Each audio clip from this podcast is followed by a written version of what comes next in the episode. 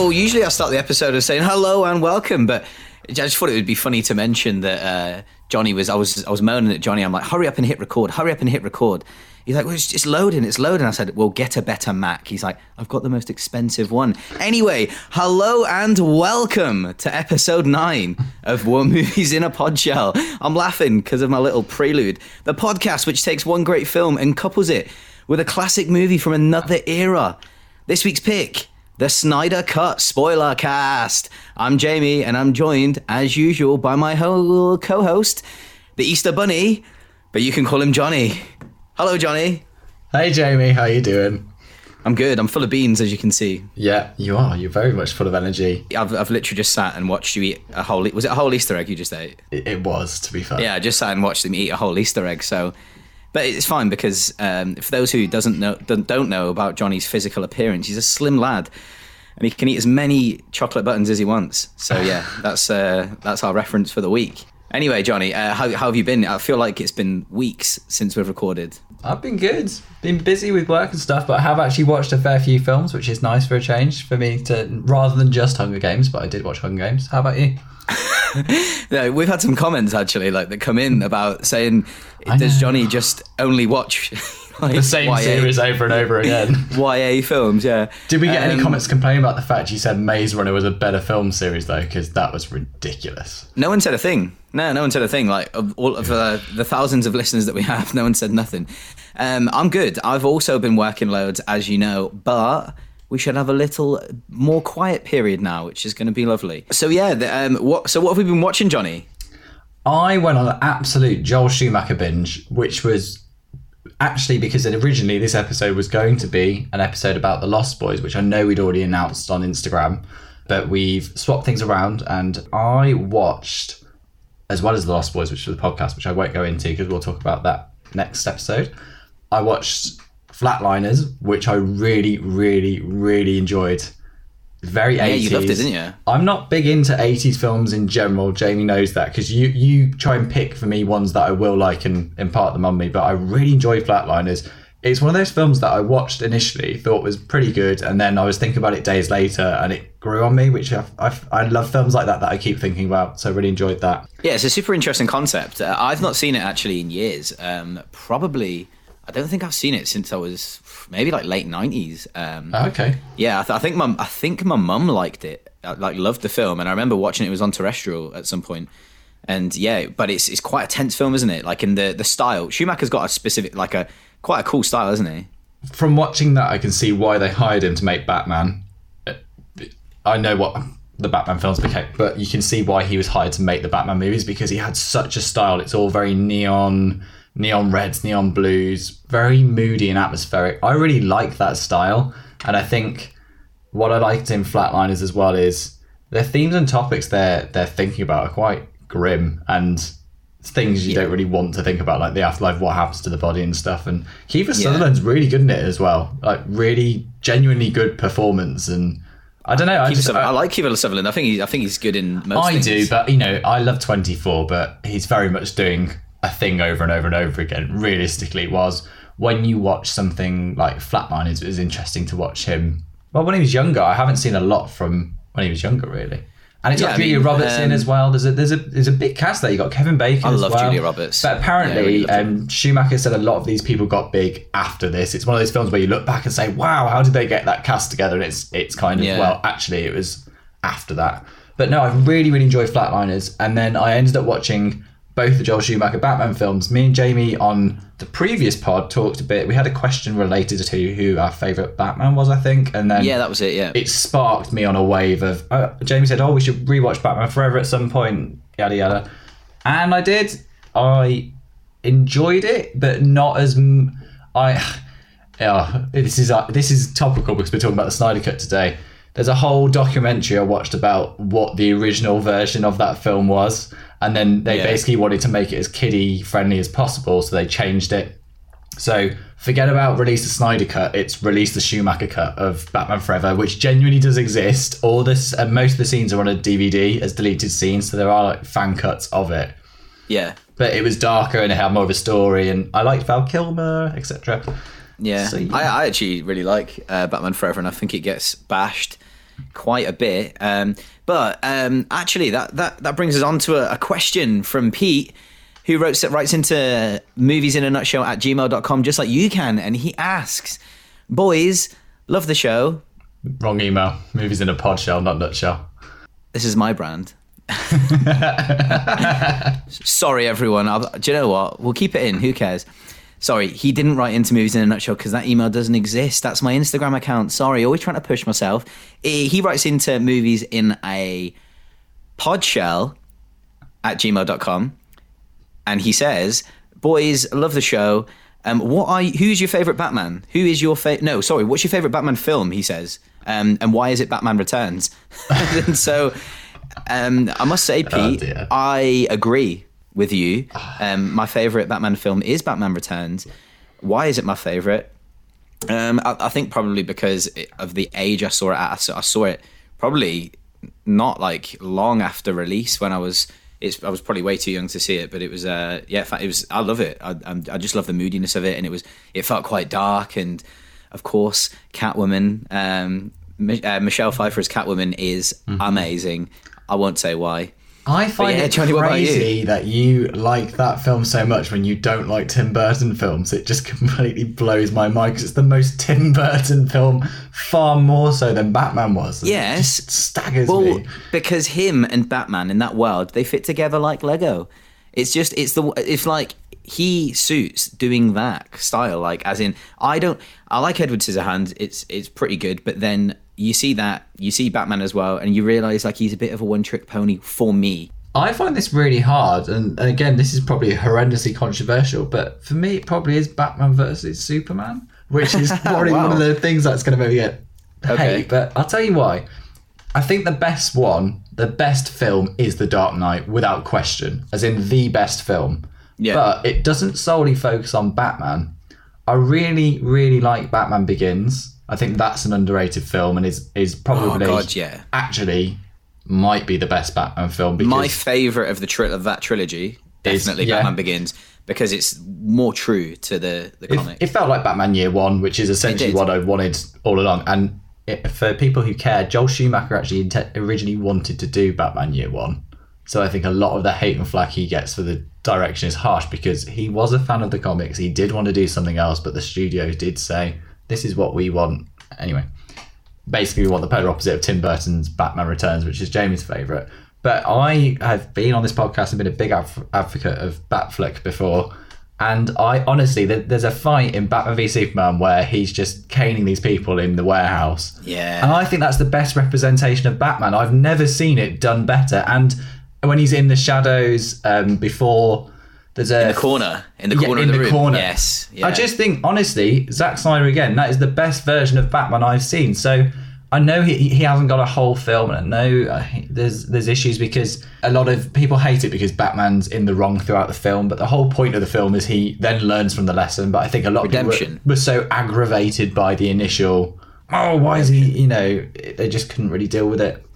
So yeah, I mean, so it's funny. oh well. It is funny you mention that, right? Because most people would say, or most Batman fans I know would say that actually, like, that's really bad representation of Batman, like Batfleck in that in that warehouse, because he's essentially killing people, and we all know Batman doesn't kill. He never ever kills. And I'm, I'm just Apart playing from devil's advocate. the comics from 1939 for like the first 20 odd issues, he literally murders people week in, week out. But Well, I hope anyway. you're right about that because So, no, no, okay, the listeners will check it. Okay, here we go. I am literally reading a book now about Batman fandom, and it's it's about when did the mantra come in, at what point did Batman not become a killer, etc., and all these things. The truth is, the Batman lore has changed so many times over the years. The only thing that's stayed the same is the origin and the and the promise, and the Yeah. before it was quite a flimsy story, and then in the seventies it said no, this is his mantra, and he's actually a guy who's completely obsessed, and he has to be Batman, etc. Yeah. So, with the representation about people dying and stuff, okay, I, I get that, but I kind of like the fact, as uh, Zack Snyder says, if this was in the real world, people would die. And people might not oh like God, that take, but would, I yeah. quite like that take, and and and you know, it's a it's a pick. But I'm looking up at Batman Damned, which is a graphic novel I've got. that we've both read. I've yes, yeah. Oh, have you? You know the version I've got though, don't you? I've got the censored version. Before we go any further, Right, so I've got the not censored version. Just so you know, viewers, the, the version I've got is actually worth quite a pretty penny now. I think. So the version. why? Why is that, Jamie? It was well, it's part it's part of the black. Um, is it Black Label? I think The they black, call it Yeah, something like DC, that. So, DC Black Label. yeah, so it's DC Black Label. So basically, that's like aimed at adults. Edgy. And then essentially, like, so I was like mad into comics at this point, and and then everyone's gonna be raging with me later when I say that how how burnt out I am on superheroes in general. But Well, so I've got it. this, yeah, I've got this Batman Batman Damned comic, and it's it's literally got um the the bat the bat penis in it. Yeah. So it's got it's literally got many a few panels, like three or four panels of uh, Batman's penis. Uh, and I'm not they quite then sure censored it. why though. It's a very odd choice. I know why people don't like Zack Snyder's version of superheroes. I know why they don't like Zack Snyder's version of Batman and Superman. But I like a darker Batman.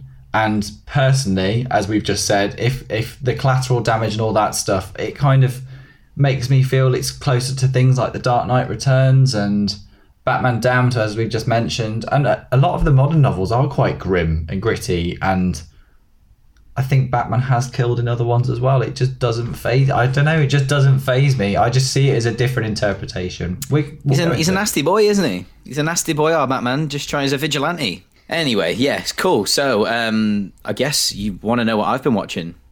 Yes, I do. Sorry. Yeah, really Oh, bad. you hadn't asked. Jamie, what have Yeah. you been watching? Uh, thank you, thank you. Right, so I've, I've actually watched quite a few, so we're going to have to gloss over some of them.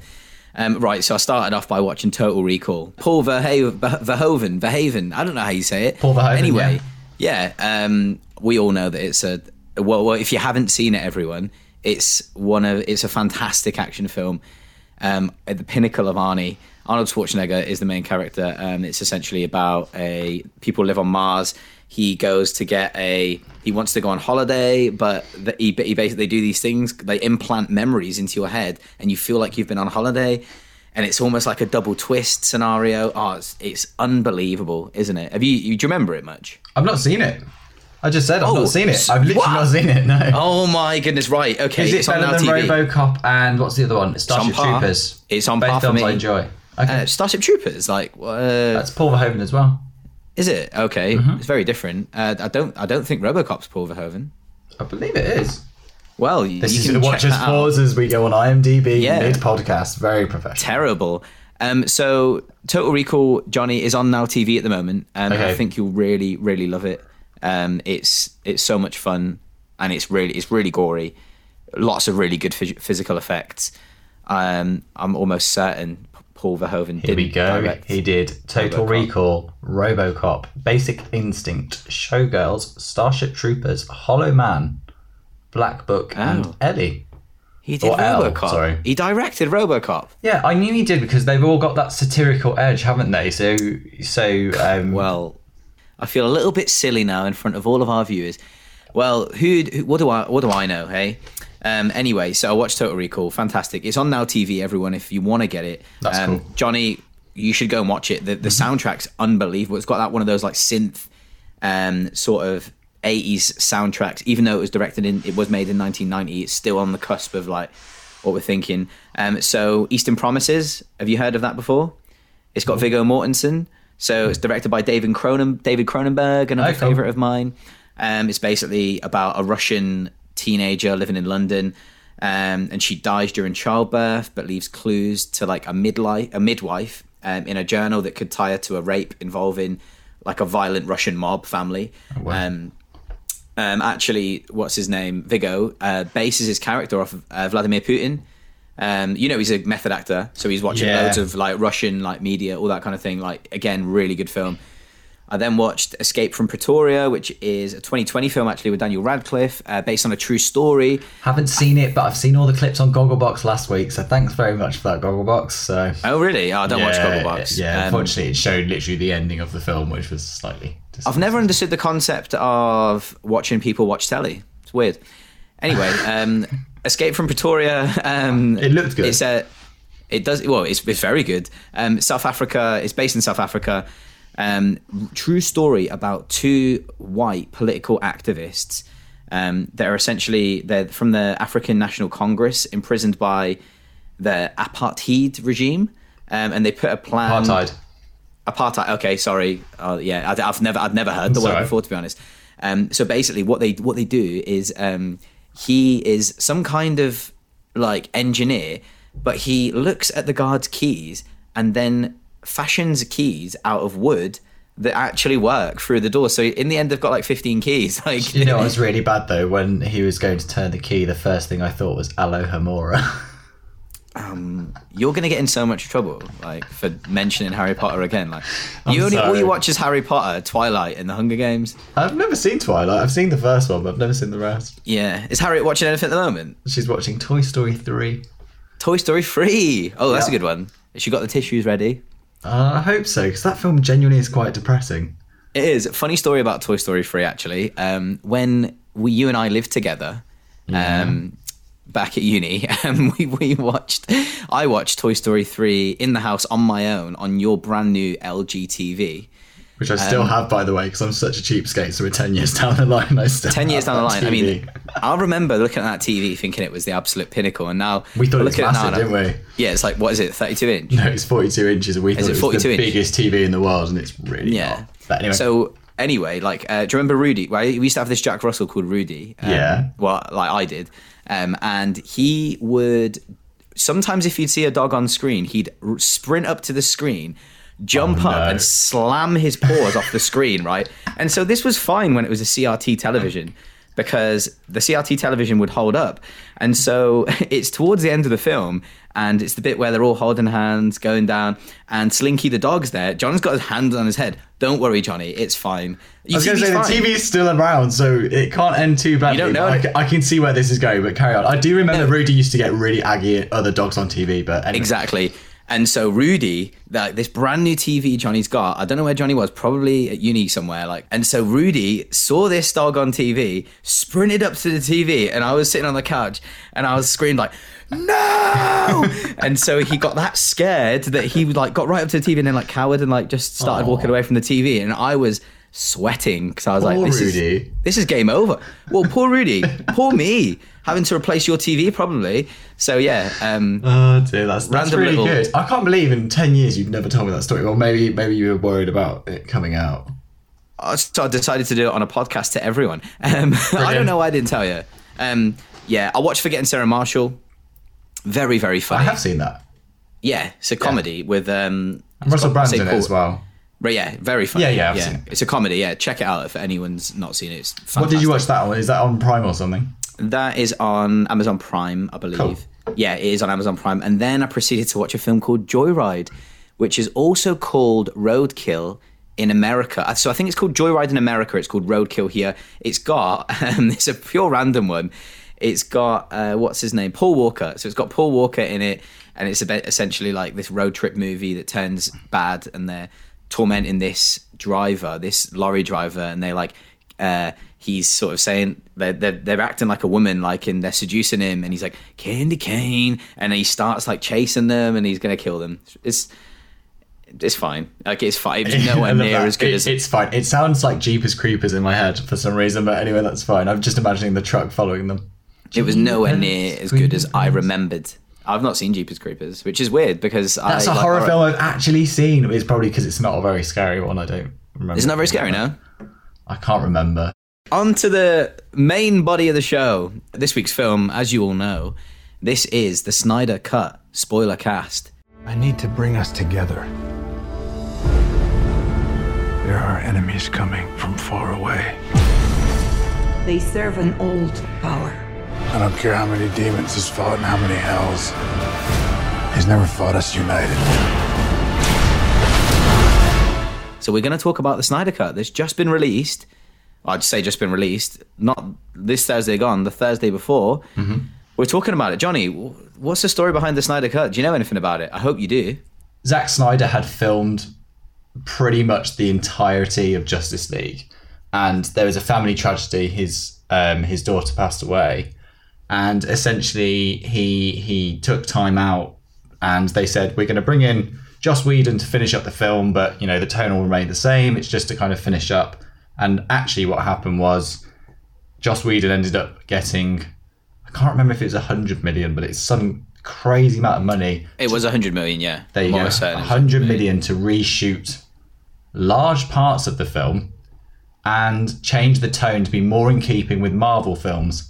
Now, I think a bit of a history that's also relevant here is DC was so desperate to get to the uh, the Avengers came out in 2012, and DC was so desperate to have their version of the Avengers out there. So the, there was a rush to get to Justice League. We had the first film, which was Man of Steel by Zack Snyder, which is about Superman. We had the second film, which was Batman v Superman, which is also Zack Snyder. The reception to Batman versus uh, Superman wasn't good. It made a lot of money still, but the critical reception wasn't good. So they wanted to shift the tone, become lighter, and be more in keeping with Marvel. So they brought in a Marvel director in Joss Whedon, and he he literally butchered the film. And the only reason I say butchered is because if having watched the Snyder cut and watched the original cut, it is crazy. All the worst parts of that film that was released in 2017 were the new additions, and I don't think anybody would argue otherwise. To be honest. Yeah, so there isn't. So the interesting fact there isn't one scene in Snyder's version that was shot by Joss Whedon. I would have thought that would be the case because just yeah, that, this this thing that's frustrating is if I I will never know what the experience of watching Justice League is without knowing what the Whedon cut is. In an ideal world, I'd never have known what that is. I would have never known the plot beats, and you could watch this and enjoy it for what it is and go from there. But instead, we've got this thing where it's kind of like deja vu. You know the outlines, and you know the tracing on a sketch or something. You know, you kind of know the general Yeah. outline, but it's how how it's filled in is different. I mean, this is literally a four-hour version of a film we've seen that was two hours long. It was different enough to make it feel new. And I said to Jamie, and you, uh, we're laughing because I've already done a David Fincher reference, but this was the most excited I've been about seeing a director's cut or a film like that since it was announced that they were doing an assembly cut of Alien 3. Because at that for years, literally 11, 12 years, there was no way of seeing it unless you had a bootleg VHS, and they said they were going to make it on this DVD. And I was beside myself to see all this stuff, like half an hour's worth of footage I'd never seen that Fincher had shot and wanted in the film. So to then someone say, by the way, there's a four hour version of Justice League, and it is too long. I think there is probably a version of the film at three hours or three twenty, which is far better. But to be able to see see it in its entirety and let it bask in it and indulge in it, I think is is great. to be honest, And th- so that's really interesting about the whole director's cut thing because we actually have a question from Patch, mm-hmm. and he writes in and he says, "Should all movies be the director's cut, or like in quotations, a director's cut, or does that leave too much room for directors to become self-indulgent? Do studio slash theatrical restrictions give much needed focus to a project?" brilliant question.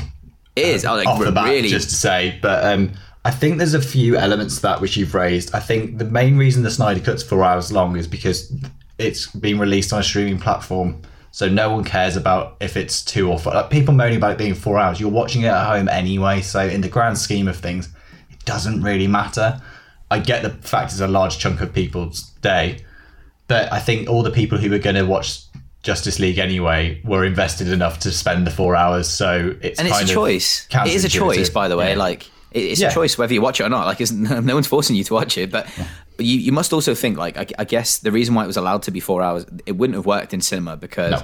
They've got to get a certain amount of showings in anyway. Like, so if they're only getting like three showings in of like Yeah, on so- each screen, it loses money in that in that sense. Like, There's a reason their theaters love a two-hour movie or like a two-hour twenty movie. It's because the amount of shows you can fit in every day, and then as soon as you remove that restriction, then I think for people like David Fincher who did Mank recently, that was a long film, and I thought again with that maybe that was because of the fact they're not worrying about theatrical distribution, so they don't have to worry about how long people will sit down for to take it in, or how many screenings they can get in of it within a day.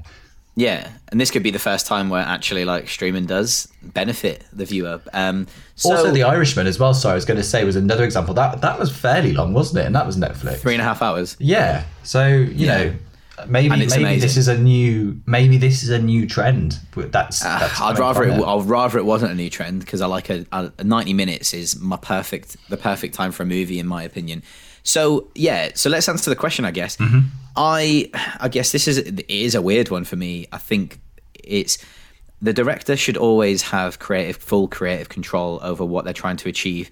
In terms, yeah, it could be too self indulgent, but why are you hire, why are you attaching the director to the film in the first place?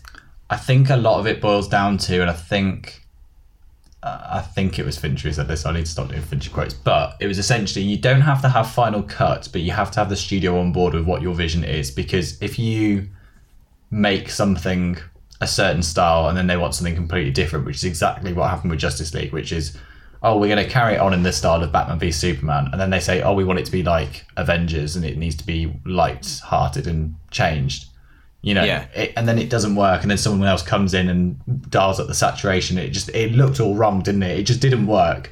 And i think the most important thing is probably a studio backs your vision. Because if they say it's got to be a certain runtime to make more money i don't think you can argue too much on that. I think that's kind of accepted because you want it to be successful. Yeah. but it's it's making sure they're at least in line with the, the tone and the vision of what you're trying to say. I think that's the thing. Absolutely. Yeah, and I think I think if a director's trying to like this this this particular scene's really important, that's their choice. Like that Yeah. they they should be allowed to do whatever they want. Like in terms of the the presentation and the story and stuff. I I think unless they're gonna sort of I, I don't I don't know do something really really controversial. There are I mean, examples. probably- of, I was going to say sorry. There are there are examples though of some directors' cuts which are actually worse than the theatrical. Oh, yeah, and there's like some, there's some that are better. I mean, okay, not worse maybe, but for example, the Aliens uh, special edition. Uh, which is done by James Cameron is an extra 20 maybe 25 minutes worth of footage and it does a lot of character building stuff which is good but I for me it ruins a lot of the pacing of the film because again the theatrical release is about two hours and when um, at the start of the film you don't know what's happened on LV426, so something's gone wrong, but we don't know what's happened. In the special edition, you see all of what happened and how it went wrong, and the acting's not great in it. And I can kind of see why a studio exec went, "You don't need that. Cut it. There's more of a mystery if it's not there." So whenever I watch it, I kind of don't like the fact. Do you know what I mean? It's it's little Yeah, story yeah. beats like that. Yeah. I wouldn't say it makes it worse, but it's just for me, it's a pacing thing. And again, with Terminator 2, it's a really well paced film, but there's a few plot holes without the director's cut. We were talking about the chip and uh, learning, and Oh yeah, God yeah. The the Terminator Two director's cut's way. I I, I much much prefer it to the uh, theatrical cut. Um, yeah, there's there was um I'm not sure I can't remember who wrote the question in actually, but they did actually ask um which like films have actually been improved by director's cut versions, and well, the first thing I said was Terminator Two. yeah, I, I, to be fair, I did say Aliens because it's a bit of a weird one. There's so many scenes in that which are far better from the extension, but there's other bits I just wish there was more mystery. And I don't like the fact you see what's happened to the colonists at the start. But again, that's a real nitpick. A film that director's cut's made it better. The original cut of Blade Runner with the voiceover is not good, and a lot of the point of that voiceover was because I think the studio didn't really know. It wasn't clear what the story was in the film, so to have the voiceover as a way of clearing it up, etc. Yeah. Was if you watch the final cut, there's been many cuts of Blade Runner, but the final cut, which was released in 2007, that film for me is the definitive version, and that's the one Ridley's signed off on. So Yeah, yeah. I mean, yeah. There's there is. There's, I'm sure there's many many more examples of. Uh, you mentioned Kingdom of Heaven, which again another I've- Ridley Scott film as well. Um, he Yeah. he did a I can't remember how short the studio release one. I think the theatrical release. So I think it was either two or two twenty, but the other one's way over three hours. But people just say it's literally the films are completely different beasts. You've got you've gone from you know a three star film to a four and a half five star. Some people are even saying because of Wow. how much is lost in terms of context and depth. just like Justice League. But this is a completely a, li- a little bit different. And do you know Warner Brother actually? Did you know they've actually done this um, on another occasion? Released um, a director's cut of a superhero film on another occasion, way in the past. no, go on. Right. So um, Superman two. Oh God, they did the Donner cut of Yes. um yes. Have you seen the Donner cut though? I haven't seen. I, I, oh. I've, do you know what? I might have, but I just can't remember. I've, I've those those original um, Superman films. I say original. Dodgy CG that, over it, so you really you, you'd remember it. Some... We can talk about dodgy CG later. Um, in my opinion, anyway, anyway. Right. So, anyway, right. So let's start off by saying the, the the differences between this this and the original Justice League is yep, it's an additional two hours. Um, yep, there's a way hotter director, as in like Zack Snyder. Aesthetically, he's a hot guy, and he. I was yep. gonna say, I've wrote down here. Is he the fittest director?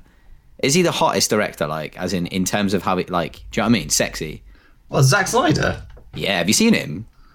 He's, he's I know he's into his fitness and stuff. Yeah, he's when they were like doing the 300 stuff, that he was still training alongside them. Yeah, he's good looking, man. Like he's a yeah. fit guy. Like so, I, I, I, I, just love the fact he's so passionate about the comics. I think a lot of stuff gets thrown at him about how oh, it's not what you know, it's not what I want from the comics. I think he's a real fan of them. I think he gets so much flack for stuff he doesn't, you know. I, anyway. Oh yeah, well, anyway, so I'll, I'll, just I just thought I'd preface that with like just discussing how hot Zack Snyder is because I think he is the hottest director. Like, in we haven't really given a synopsis of this film. Should I give a little synopsis of it? I think most people have already seen Justice League. We're going to listen to this, but just so you know, just... guys, bef- before Johnny says it's the same synopsis as every other superhero film. Go on. At the end of Batman vs Superman, a Superman does die because he sacrifices himself to save humanity, and as he dies, he lets out a scream. This, uh, as when he dies, it Darkseid, he's a character from another dimension who we've seen fleeting images of, now knows that Earth is no longer protected. So he's going to wage a war because millions of years ago, millions of years ago, he attempted to take Earth and he was injured and wasn't able to. So he sends. Oh yes, um, it's a Hammerhead. Ham- yeah, that dude.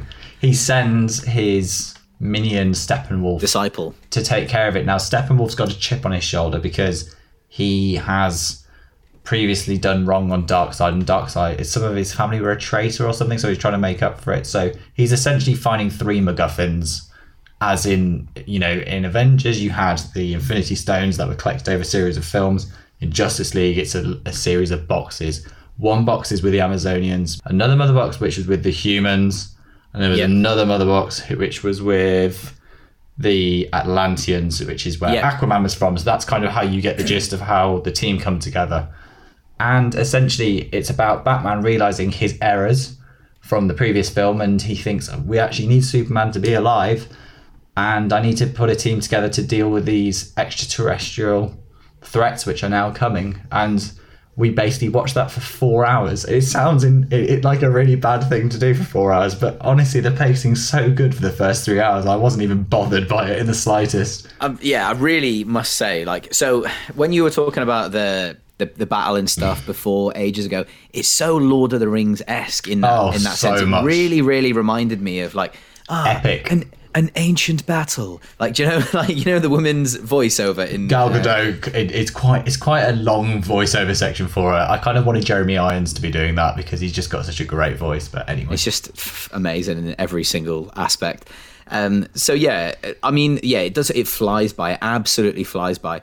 What, a really important thing to know. It's it's not sixteen nine, is it?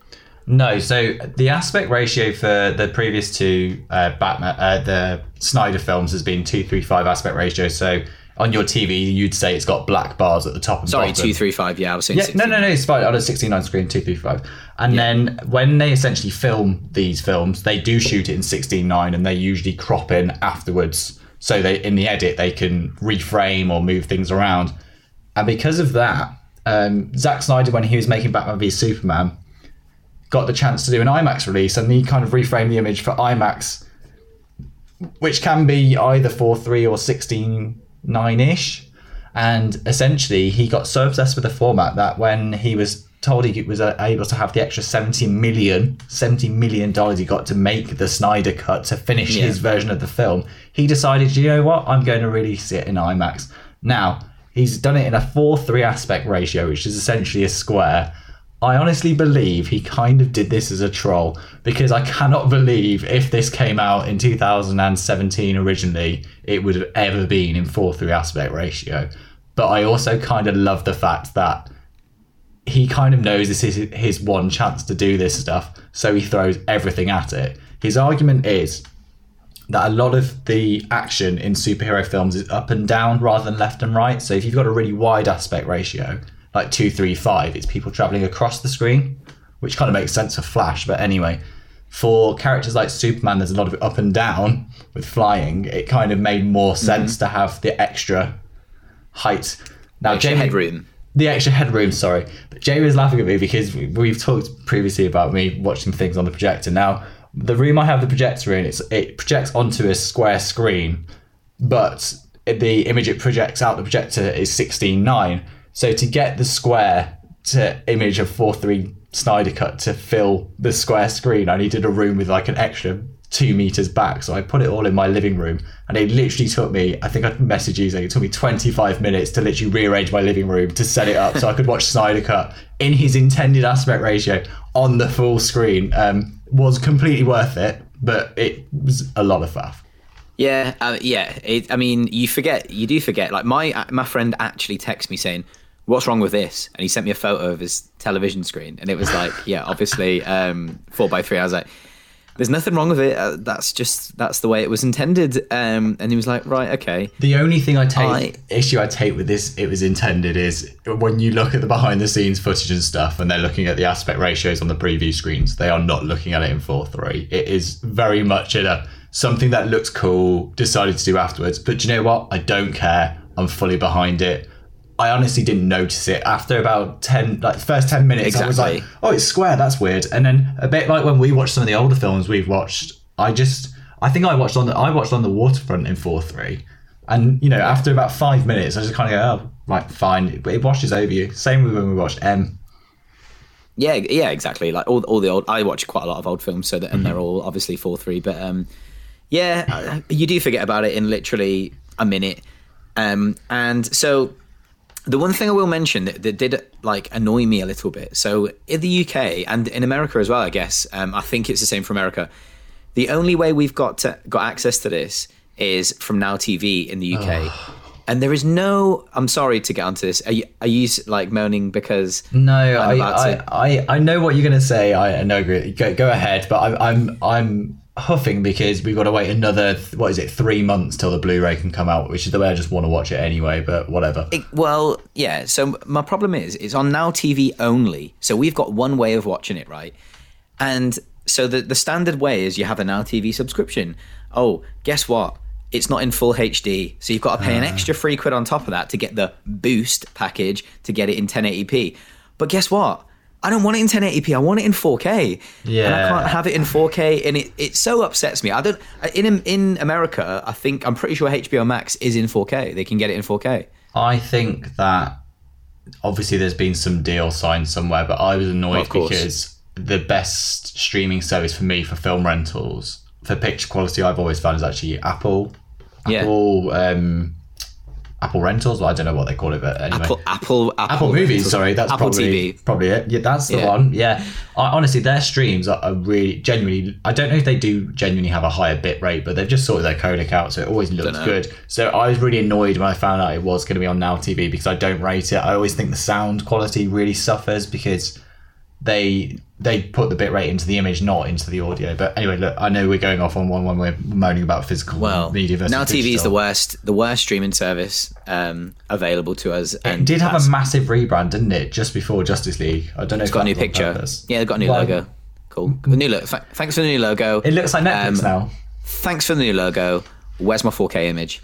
That is all. Anyway, right. So uh, split up into it. it's split up into six parts. Um, I noticed straight away the score.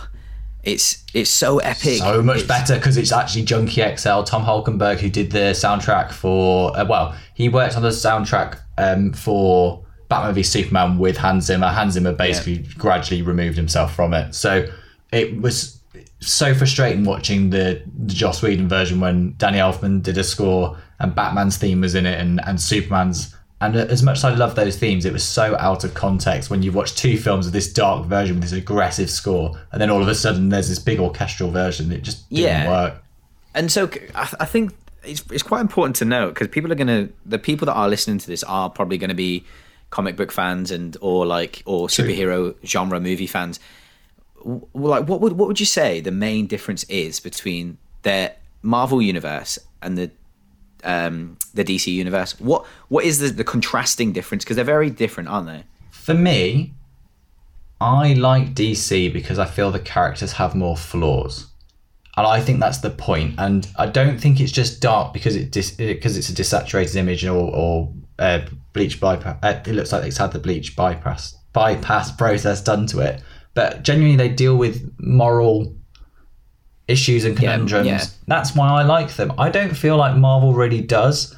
But I always find it hard to criticize Marvel, and then people say you hate Marvel. And I, I don't. I love Marvel films. I've enjoyed them, but I've kind of done with them. And what I liked about DC was I felt they were doing something different. And when I got frustrated with DC was when they tried to make a Marvel world. It all had to be within one world straight away. You, you know, we had that universe phase. We had what was that series of films Russell Crowe was supposed to launch, the Dark Universe with Tom Cruise as the Mummy or something. And you know, Oh, really? That sounds that sounds terrible. have you never seen the Mummy with Tom Cruise in it? Yeah. The, so the mummies. Yeah, so that was the supposed to be the start of the Dark Universe, and the Dark Universe oh. was all the Universal monsters, and then Oh, is this? Yeah, right. so okay. we had this era of just everyone going, "It's gonna be in one world," and I just thought, why don't you just do good one-off stories, and if it goes well, then you can do another one, and then see. And yeah. and yeah, I Marvel films, I don't think they're just lighter for me. I've I've always so I've always preferred DC to Marvel anyway. Um, like always. And you've always read them. Like when we lived together, all the graphic novels you had were essentially DC, and the ones you went Yeah. to buy were DC. Yeah, and, and and it's funny because the Marvel the Marvel ones I do have are the, like the the Jessica Jones ones that are like Which the are- darker ones, And they're the yeah, more like mature audience ones, aren't they? Those Marvel Mar- uh, Marvel Max. It's That's called it, so yeah. like the the Punisher and so the Jessica Jones. And I'm not saying like I, I don't like the the light-hearted stuff because I, I do as well. It's it's definitely got. I've, I've read so much Spider-Man and stuff as well. Um, I just prefer the the darkness and the fact that the um, the characters are more flawed and stuff. Yeah. Um, and yeah, DC's more serious. It it appeals more to me. Have Marvel executed it better? Absolutely. yes, hundred percent. No Unbelievably question. well. Actually, yeah, no, no, no, question. no question at all. No. H- am I am I so fatigued with superhero as a genre? Absolutely. And I said this earlier. I right? completely agree, And, to be honest. And and you mentioned actually something really. So I, I was I, I was actually having a little moan earlier. I said all the Snyder cuts done for me is cemented and solidified how um, absolutely exhausted I am with superhero films. I did enjoy the Snyder cut. I really, really did. But I think I'm done now. Like I, when it when we're when we're back in cinemas, I probably won't be going to see them because I'm just I'm just so done. And then you mentioned I said I, I said so I was I was moaning again saying, oh my my problem is that like all all younger people see nowadays is Marvel films and superhero films and the dramas are just swept under the carpet nowadays. And you said it's very much like westerns Yeah. back in the day. And you know what?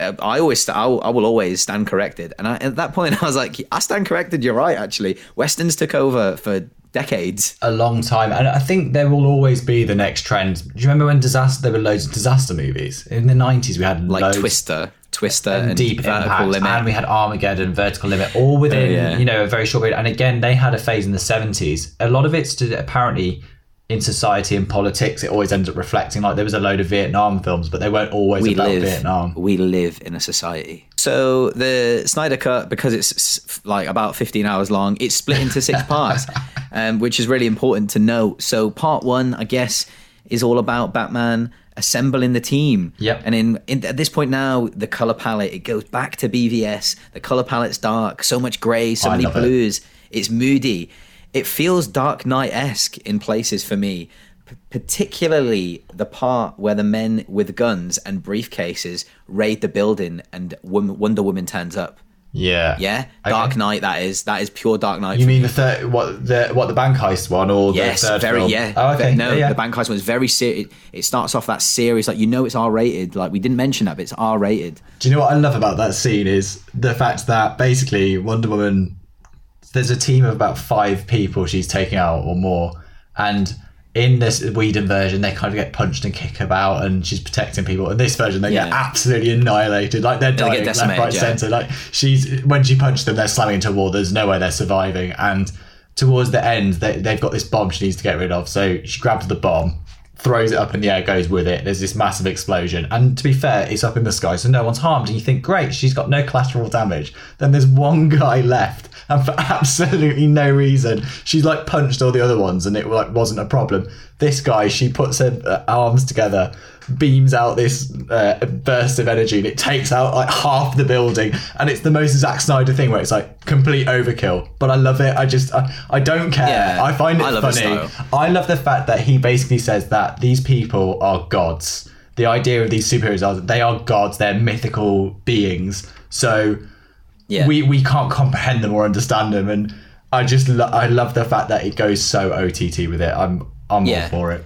And and so you mentioned that they're gods, right? So I, Mm-hmm. I must say, in that scene, the Wonder Woman scene, I felt like the CGI was dodgy, really dodgy in that scene. Like when she's moving Really? really fast and stuff, it just looks a bit cheap to me. I'll be honest, I never. You messaged me that straight after you watched it. I hadn't really clocked it, but I don't know. I think as well because I know how much they've spent on this re-release and how much they had to do.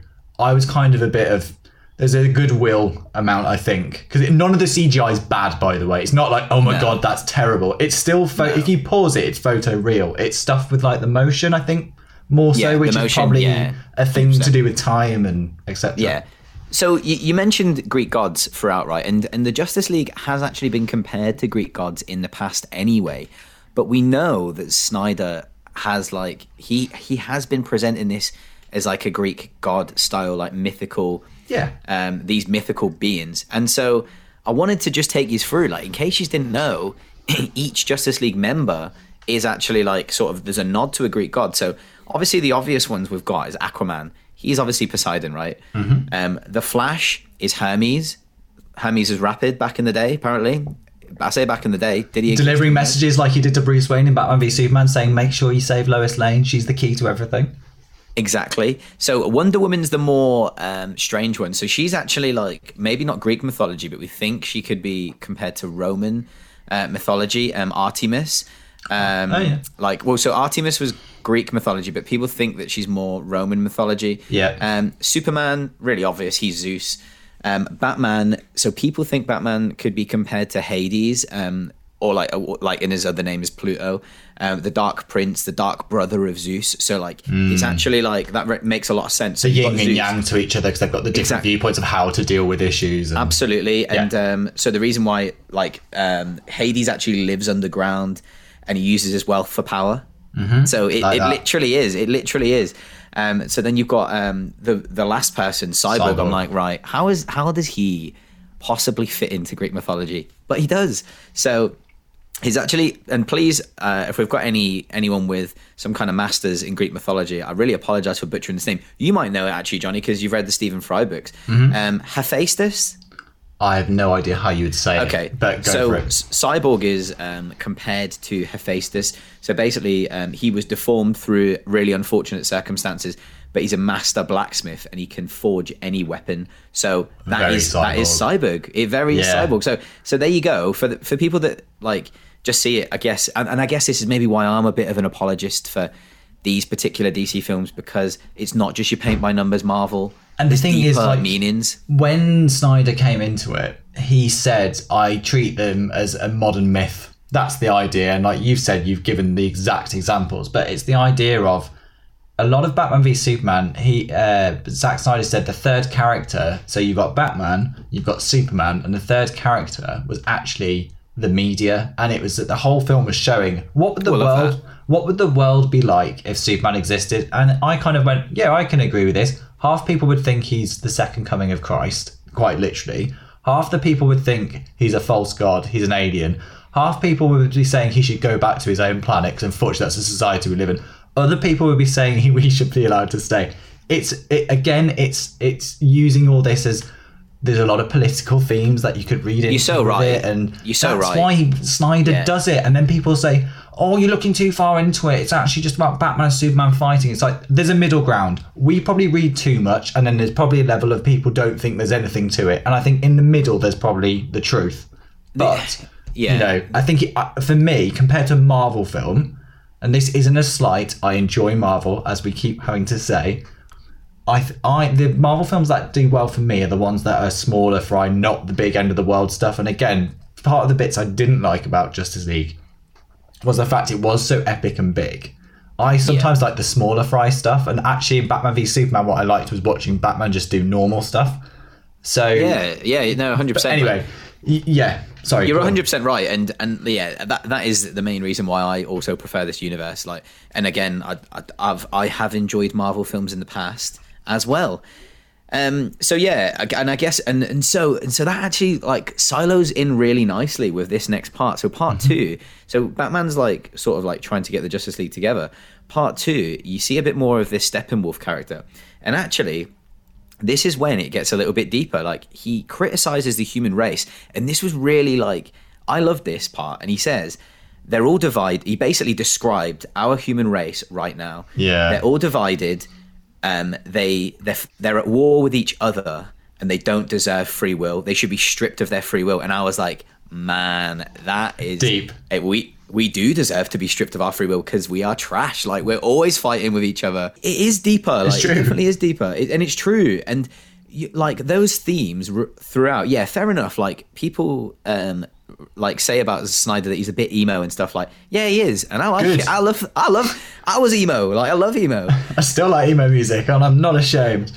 Yeah, and so and so that that part there where it's like, yeah, they, they don't deserve to live, and yeah, people will will sort of say talk about Thanos and that he's similar, very similar and stuff like that. But actually, this come out before this came out before Infinity War, um, And more importantly, also in the comics, as you in the were about to comics, yeah, a year before. So in the '60s, I think it was the '60s, Darkseid was actually um, invented before Thanos. So Yeah. he was in- introduced before Thanos. There's a. Do you Uh, know what? In the whole history though of Marvel DC, there's so much where so and so was first, then this copy, which led to this. Like it's Absolutely. And also, like Superman was the original superhero. That you can bash Superman as much as you want, but there would be no superhero whole genre and comic books Yeah. if it wasn't for Superman. He was No. he was the first superhero. I'll be honest, I'm not actually massively bothered about Superman. In Batman v Superman, I was quite content with Batman going to kill Superman. It didn't bother me. Yeah, but you,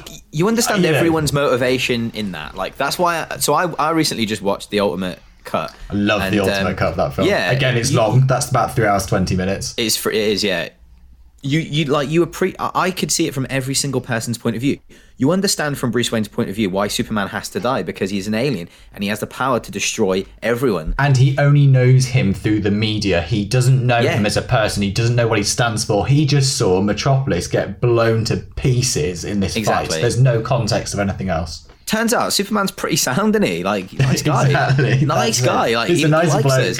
He likes us, right? But it's a good job he likes us because if he didn't, it's over, and that's why Batman's Yep. after him. So, right, I must I must mention. So part two, we really delve into Cyborg's backstory, right? Yes. Joe Morton, Silas Stone, Cyborg's dad. Can we talk about Terminator 2? Yes, oh, you, you have. Soon as I saw Miles Dyson messing around with technology, I went, no, no, no, no, no, no. Just, just leave it. Leave it, Always, it always goes wrong. I still You've ruined- think of him. You know, you know when the SWAT team comes in at Terminator. yeah. And I'm, Like, I, yeah, yeah. I was just waiting for you know. So uh, well, we're going to get into it later, but in in both films, he sacrifices himself at a vital point, and I thought if he does the breathing thing, I will lose my mind. Please do the Miles Dyson. Yeah, I'm yeah, yeah. just That, oh waiting for man. it. Yeah, it's, it's oh, do you know what you, you've ruined? You've ruined so the sorry. viewers. You've ruined the viewers quiz time because Oh, that was gonna, no. that was a viewers quiz time. But do you know what? I'm this so week, sorry. viewers, this week, our dear listeners, John Johnny's on it. So, it, yeah. So Joe Morton, Cyborg's dad, um, he is yeah. He's, he's obviously in a in another very similar role. Um, in Yeah. Terminator 2, where he, yeah, Bit of just- fan service, I think, and I'm more than happy for it. You know. Oh, I love it. Actually, love it. So this time, actually, like Cyborg in this film, the diff- the main one of the main differences for Cyborg is like he's actually one of the main characters, and he's he's a really important character, and it adds so, much depth, doesn't it? So, in a bit of history, when the original Justice League film came out, the actor who play, portrays Cyborg just completely called out Warner Brothers. He was essentially cast as the main, the whole main. I say the main hero, but he was the the emotional heartbeat through the film of why it all comes together, and you're supposed Yeah. to feel his story. And it was all gone. It was, there was literally nothing left in that original version. It, it was staggering how much they removed. It's it was really sad. It's really really sad because it's it's actually like a really valuable piece of like isn't it? It's so valuable his story. I think we should talk about as well with uh, Snyder. Some pe- people complain that we've talked about the emo aspect, but how he doesn't deal well with emotional beats. But I think he nails. There's a scene where it's trying to set up the relationship with him and his father. So he's playing American football and he's the star player. He's the job. This is Yeah. before he's a cyborg, by the way. Sorry. So it's a flashback, and he is he's the man. He's like the guy on the team scoring the touchdown. Sorry, guys, I don't watch M- NBA. Uh, sorry, I don't watch. uh, Oh my god! NFL, Sorry, guys, so- I don't watch NBA, I- well, which is basketball. pretty self-explanatory. Uh, but. He American looks back at he's fuming at me. Sorry, apologies, Yeah. Film Forager in advance. And just he literally he looks over to the crowd and his mum's there and there's just an empty spot and it was just really a real simple visual representation just his dad's not there and that relationship and then he's chatting with his uh, um, he's driving home from the game and he's with his mum in a car and they're talking about his relationship with his dad and then as they're having this conversation she gets struck by a car and he has this horrendous car accident which is she dies instantly and his dad works with the alien tech that's from the first man of steel film and finds Yeah. a way to bring his son back as a cyborg and using a mother box sorry that's quite essential to the story using one of the mother boxes and Yeah. like let's let's be honest the cyborg thing is it's very out there it's very sci-fi but because the emotional connection with with- it's really hard to not call it miles dyson the, the emotional connection with his dad is is the the core of why this transformation took place and a lot of the reason why he's learning to become a human again after he's cyborg he's not really humans kind of scared of him but he's not really full machine and he doesn't know where he fits in with the world. And a lot of him assembling with the justice league is about accepting his place and working out who he is. Yeah. No, definitely, and yeah, it's I, I I actually loved his his part of the story was probably one of my favorite parts, and it's a lot of people's favorite parts. I think from what I've been seeing yeah online stuff, and a lot of people have been also saying, "Oh, I'm so I'm so glad like Batfleck's more fleshed out and stuff as Oh, well." Like thank he- God for that. So every extra scene with uh, him and Jeremy Irons, I was just so happy. I was just, I was just like, good, Yeah. great, please, he's more, he more. is un yeah Please more do more, the. Flash film, please. I think he is now. I'm not 100 percent sure, but I'm sure I've read he is. the Flash. So So, Go- how do you feel it. about as how do you like the Flash then? Because this is very polarizing. The Flash, Ezra, Mil- Ezra Miller's the Flash is really polarizing. okay, so probably not a popular thing to say, but I've not, I've only read Flashpoint, so I've got, Okay, I yeah. haven't got a full understanding of Flash as a character. I, Yeah. I use, I've watched a few episodes of the Flash TV show because uh, Monster our- of the week. Leave Yeah. it. Just leave it. Same as Arrow. Monster. PB used to love that, but anyway, so I, I've seen some of that. Friend of the show, PB. That's it. However, I I don't have enough of a tape to know what a good version or bad version is. I like Ezra Miller. I enjoyed his performance in uh, Perks of Being a Wallflower, which I know we've raved about. He's the. Superman, isn't he? I'm sorry, he's the Spider Man. He's the Spider Man of the DC universe. Yes, but and I found him like far less annoying in this version than the Whedon version. Me too. Me too. But the thing I still don't like is in key scenes, he's a guy who runs fast and he trips up at least two or three times in this film, and that still Yeah. knocks me. yeah. No. Yeah. It's it's a bit annoying. So sorry. What I- about you? Are you are you up for that interpretation? Did you did you read a lot of Flash then? I don't I don't really know where you stand with Flash. Um, so I, I know quite a lot about Flash. So Okay. I've I've not read a great deal. I've read I have read Flashpoint, and I've read qu- a few runs um, of the new of the new uh, what's it called? New Fifty Two or No, no, no, no, No? That was so the That's new a while ago 52 is, now. It's so the new 52 is actually horrendous. Like so people look back on the new 52 now and actually slate it apart from sort of the Batman stuff um, with Scott Snyder and Greg Capullo. the Night of the Owls and, and Absolutely sorry, Court amazing. yes. Yeah, Court of the Owls. Yeah, yeah, yeah, Yeah, amazing. yeah. Yeah. really, really good. Um, so a lot of people don't really like a lot of the new 52. So the new stuff is called Rebirth, DC Rebirth. Oh yes, and they did like a younger Superman or something. Yeah, yeah. So they've, they've done they've done so. Any viewers that are interested, yeah, definitely. Uh, in fact, I was talking to Quinn about it. So Quinn writes into the show a little bit and listens, I think.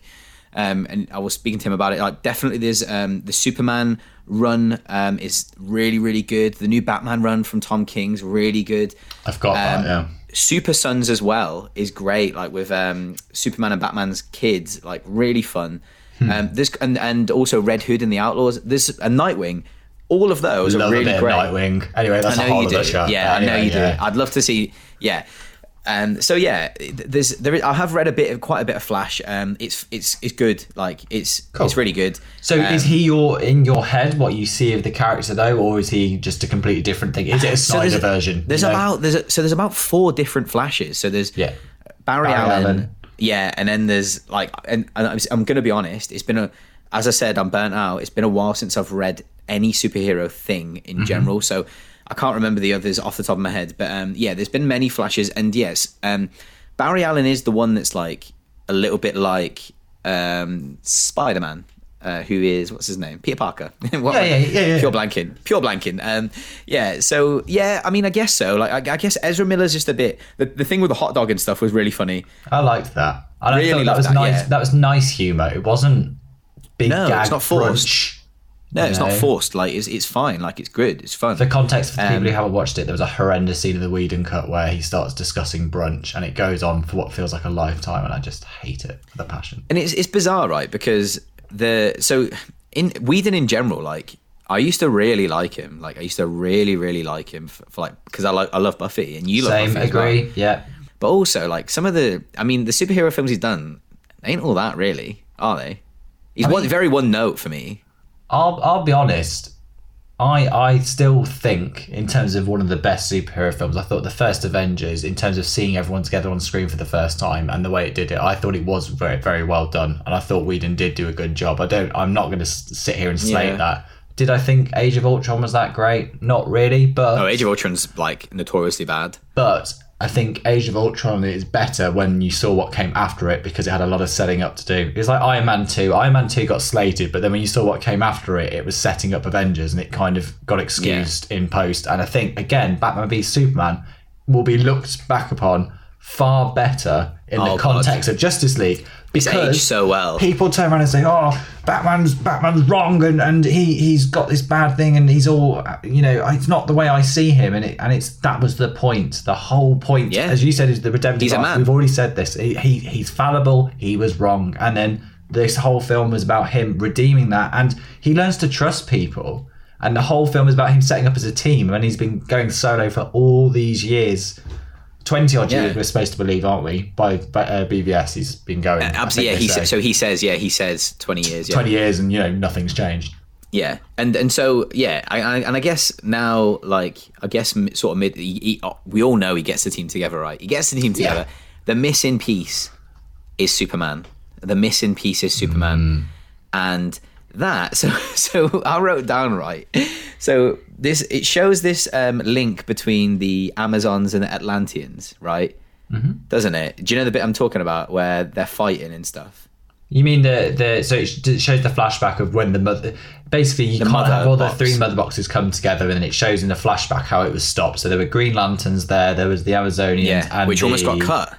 yeah and, Green Lantern scene also got cut, which I was like, I couldn't believe that. and who was the other one amazonians the, So it's Amazonians and Atlanteans, like the were the main and ones. humans Yeah. and, so and the lanterns sorry yeah I I just really did see that. Like the link between those is just like it are just like humans are like they're like fighting each other as in like almost di- like again different religions like yeah yeah like, I fighting against each other like it's, it's it's really interesting um so the bit so at this point we've got like all the superheroes together apart from superman and they've got to get the is it the boxes that bring superman back yes no it's it, the yeah it's the box it- one it's, box it's one of them other boxes One box, It yeah, so does something to Cyborg restore has. matter and I think That's it. they work out that it will revive It's all very- Superman it's sci-fi guys. I can't I can't Yeah. lie it's very sci-fi and Yeah. Uh, one thing to just say about that is one of the things I really liked about BVS, despite the fact Superman's flying around, is on the whole it feels quite grounded. Now in Justice League, you're entering the sci-fi comics territory,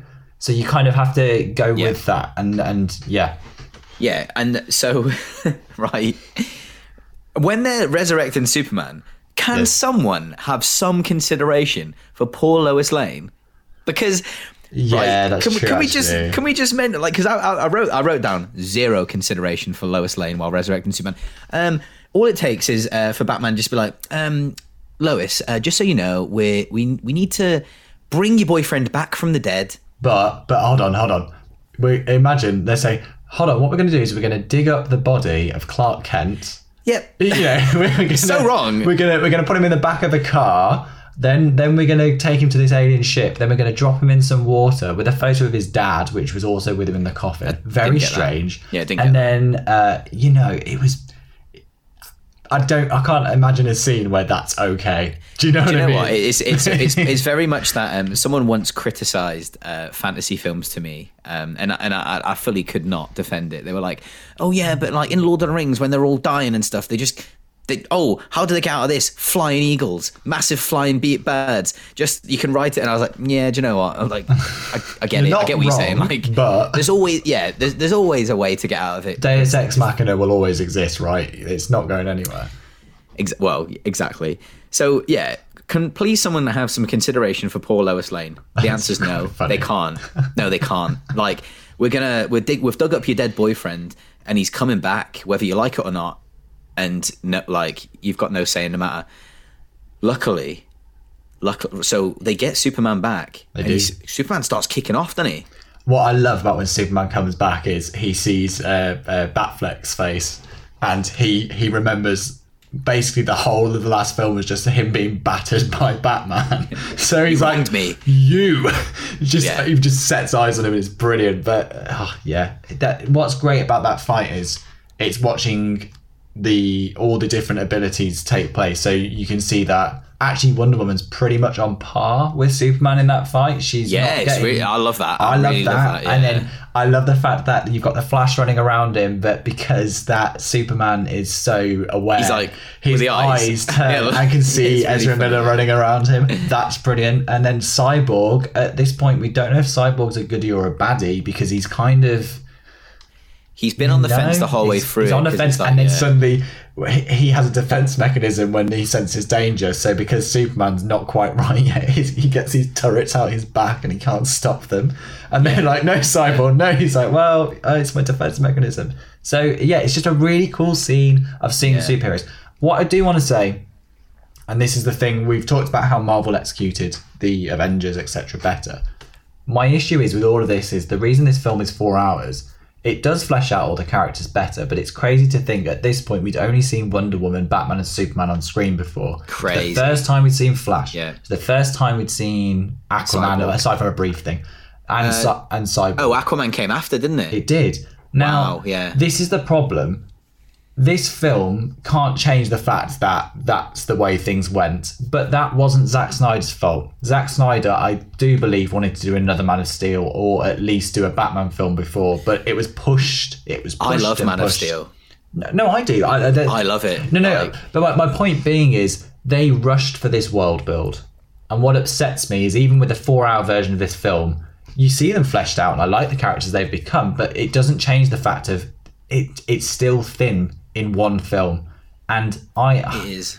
it's it's that's the only thing like that that will never change. That's just a thing Yeah. that happened in history and we just kind of have to accept like this is what we got from it. But it's always frustrating to think of it was a missed opportunity if you were going to do the world build. Take your Yeah. time because marvel earned it. That, that is true. It's whatever remar- you say they, they earned that film Yeah, they did because they this- dragged us through. They dragged us through 15 films before, no they yeah, okay, no no but no let's say the first kicking and screaming. the first avengers though that was Yeah, that yeah, was no. earned that's Yeah, what i'm it saying was. and they had a think they yeah they had a film for every single. And I and that's what I mean more so. I know what you're saying about the 15, but I'm saying solely for Avengers that film was earned, and the truth is Justice League didn't feel earned because they had we hadn't got that far. We how we did Premature. It, it was so premature. Yeah. However, what they have been able to do with it within this version is far superior to what's come before it. And I am actually happy with what has happened, but it just still makes you think of what could have been if they, They- just let it, breathe. It's remarkable how well they've pulled it off, considering the the poor. Because if we think about it, right, I if someone wants to watch Justice League, I would just only I would only say, yeah, you only really need to watch Man of Steel, and you only really need to watch Batman vs Superman. That's it. Like you can get away with not watching Suicide Squad because it's trash. You can get away with you, you you you could watch Wonder Woman if you're loving it. If you're loving it, go and watch Wonder Woman 'cause Do you it's, it's pretty good. I liked good. I liked Wonder Woman. I, I would Yeah, me. actually fight for that. Yeah. Yeah. So, but yeah, I, I I know what you're saying. Like Marvel, it was earned, and it, it really was earned. It was executed expertly. Superman's kicking off, by the way, kicking off. Big He's style. not happy. Yeah. the he's gonna probably kill everyone if it's not for the person that I mentioned that you hadn't consulted before, Lois Lane. She just so happens to find out what's going on. To be fair, no, she goes to Superman's shrine every single day. There's Yeah. a big plot point is every day there's a policeman. She buys him coffee and he says, "Oh, you're here again. You've been coming every day for however however long it's been." I mean, So I'd go, if, if if if he was my boyfriend, you'd be going to his memorial. I'd be day. going to his shrine every day. And Yeah, and fair enough. Henry Cavill in real life as well is a massive geek, and he like he's, he's a YouTube video of him building a gaming PC, and it's amazing. Really? So go and check that out if you haven't seen that yet. I was gonna say, he's. I- I love him. Have you seen the latest Mission Impossible film yet? Uh, Fallout, no, not yeah. yet. No, is he in it? Oh, Yeah, he, Is he in it? Yeah, he's, What? Yeah, he's a character in it. But what I love, there's a scene that was in all the trailers where he's fighting and he reloads his arms. He literally goes like like that, and it's the best thing ever. It sounds like the worst thing, but I'm proper sure 80s action. You know that just kind of Yeah, uh, you you'll love like it. You'll Law- love it. hit- meet my friends, Law and Order. yeah, you, um, you will absolutely love it. You'll make it out. You won't love Okay. it, but it's kind of you'll mention about me like, oh, Johnny, I've watched it. It's great. Love it. okay, cool. We'll mention it on the. But I, I am meaning to. The reason why I haven't watched it, it's on Netflix, but I want it on Blu-ray because it just looks better. I didn't know it was on Netflix anyway, but okay. Yeah, it's been on. Netflix for ages. Yeah. Um, Cool. So, so the, the, the again, right? Again, this deep, like the deepness of the DC films. Can we just talk about that? Yep. Lois saves everyone by making Clark remember. Love, like, as in, like, she he ma- she makes him remember like what he was before. Like, love prevails. Like the butterfly on Superman's finger Yeah. like it shows like humanity like and it shows that like that that scene in itself like i loved really really loved that I can't help but smirk. Do you think at one point they were going to get Batman to shout Martha again, but because of the fan backlash after the first time, they thought we're not just even going to go there? tell me about that by the way because i like you mentioned martha like i thought she was i didn't understand the backlash So, okay, jokes aside, I, I love Batman v Superman, but the fight essentially between the two ends when Batman realizes that Superman is actually human. He's not, but he he relates to humanity because he has a human mother called Martha, which is the same name as his Batman's mother. Yes, and of that's the link. Now, it's very Greek tragedy. It's very very OTT, very Shakespearean. You know, Martha, why did you say that name? And it's very taken very seriously, very overacted. yeah of course yeah Now, shakespearean almost hundred percent. And people at the Yeah. time complained, saying it was so ridiculous. But I think again, the message was lost. Of it wasn't the fact he said Martha; it was what it meant. It's not. It's not how. You, it's not Yeah. what he said. It's how you said it. You know. Yeah, oh, It's- oh, it's- yeah, yeah, But it, all yeah, the yeah. deeper meaning behind it. It's one of those. And I, it, it was really annoying that the film always got bashed with, "Oh, the Martha thing's rubbish," and it's like, okay, it didn't work for you. I had no issue with it, to be completely honest. But i didn't just- notice it yeah, I, I, I, do you know what it boils down to? If you're in Snyder's world, and which is very dark and gritty, and people say, "Oh, it lacks humor, it lacks this, it lacks that," I don't care. I'm so invested in the world he's shown to- me. yeah. I'm not bothered, and I think it's not a pe- comedy mate So many people have come out against the Snyder Cut as well, saying, "Oh, it's so self-important and it's so indulgent." Yes, it is, and I'll tell you why it's self-indulgent because this guy's been given seventy million dollars to go back and finish something, and he's done a four-hour version because they've essentially said.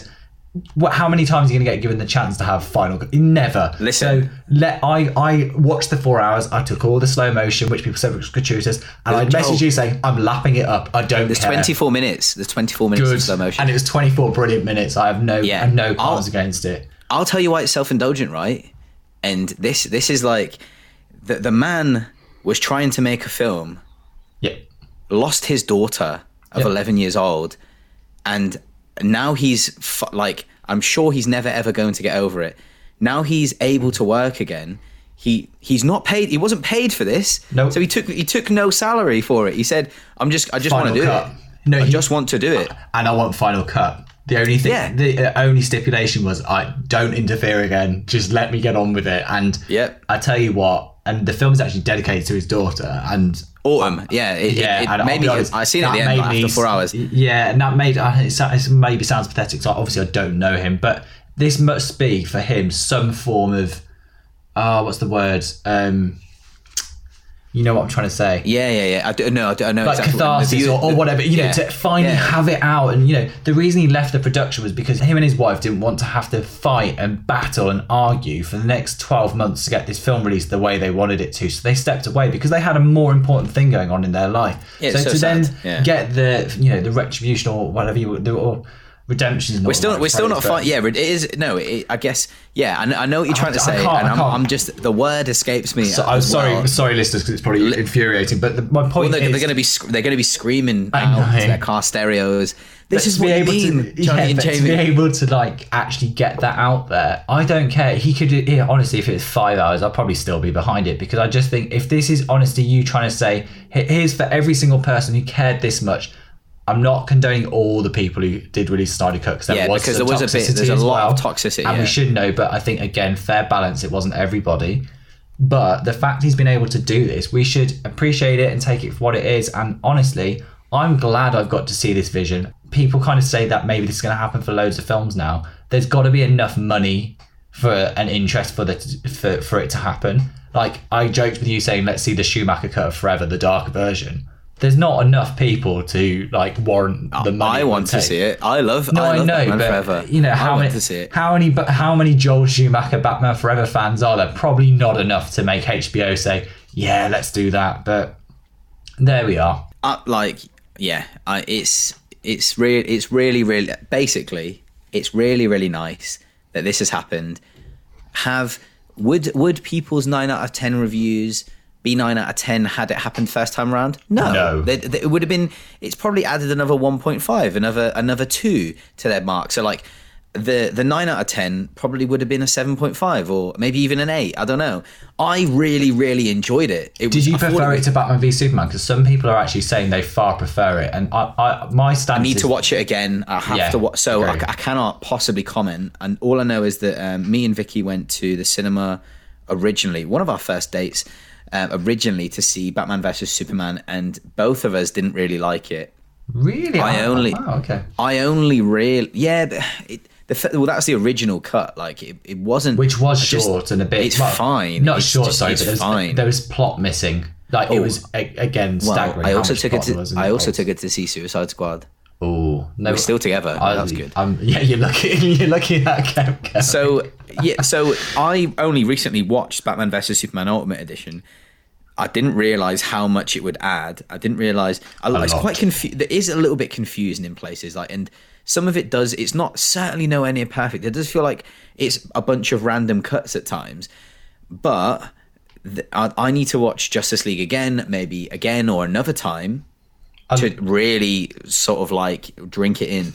I think a lot of people talk about Snyder that sometimes he doesn't do well with the exposition. So actually, there's quite a lot of scenes in Snyder films. I can't disagree with this, which is I basically there's not a lot of walking and talking. Or, or you remember we discussed before with James Cameron films the action.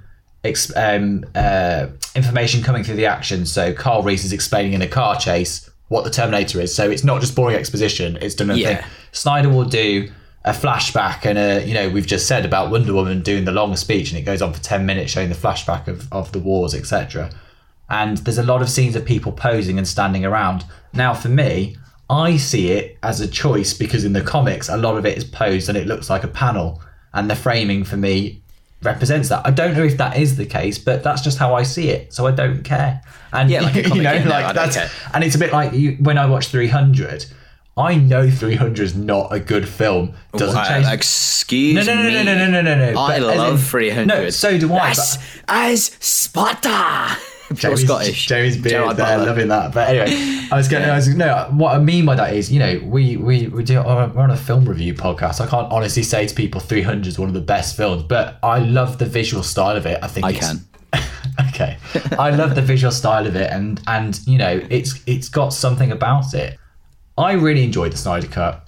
The main thing I liked about the Snyder Cut, though, is the fight at the end of the original Justice League with the Joss Whedon version is essentially Batman, Aquaman, Flash, Batman, Aquaman, Flash, and Wonder You- Woman. sorry, you- you said it like the Adam West one. Batman, as in, it's like, it's fine. I Anyway, it. they go they go to fight Steppenwolf, who's been collecting the mother boxes, and essentially uh, Superman at this point, you know, you just talked about the idea that love is what brings him back, and he he finds Amy Adams. They fly away to the farm, and he remembers the life he had. Superman doesn't even know. He knows what's going on with Steppenwolf, but he doesn't even know directly. No one spoke to him about what's happening or anything. So the superheroes aren't even sure he'll turn up.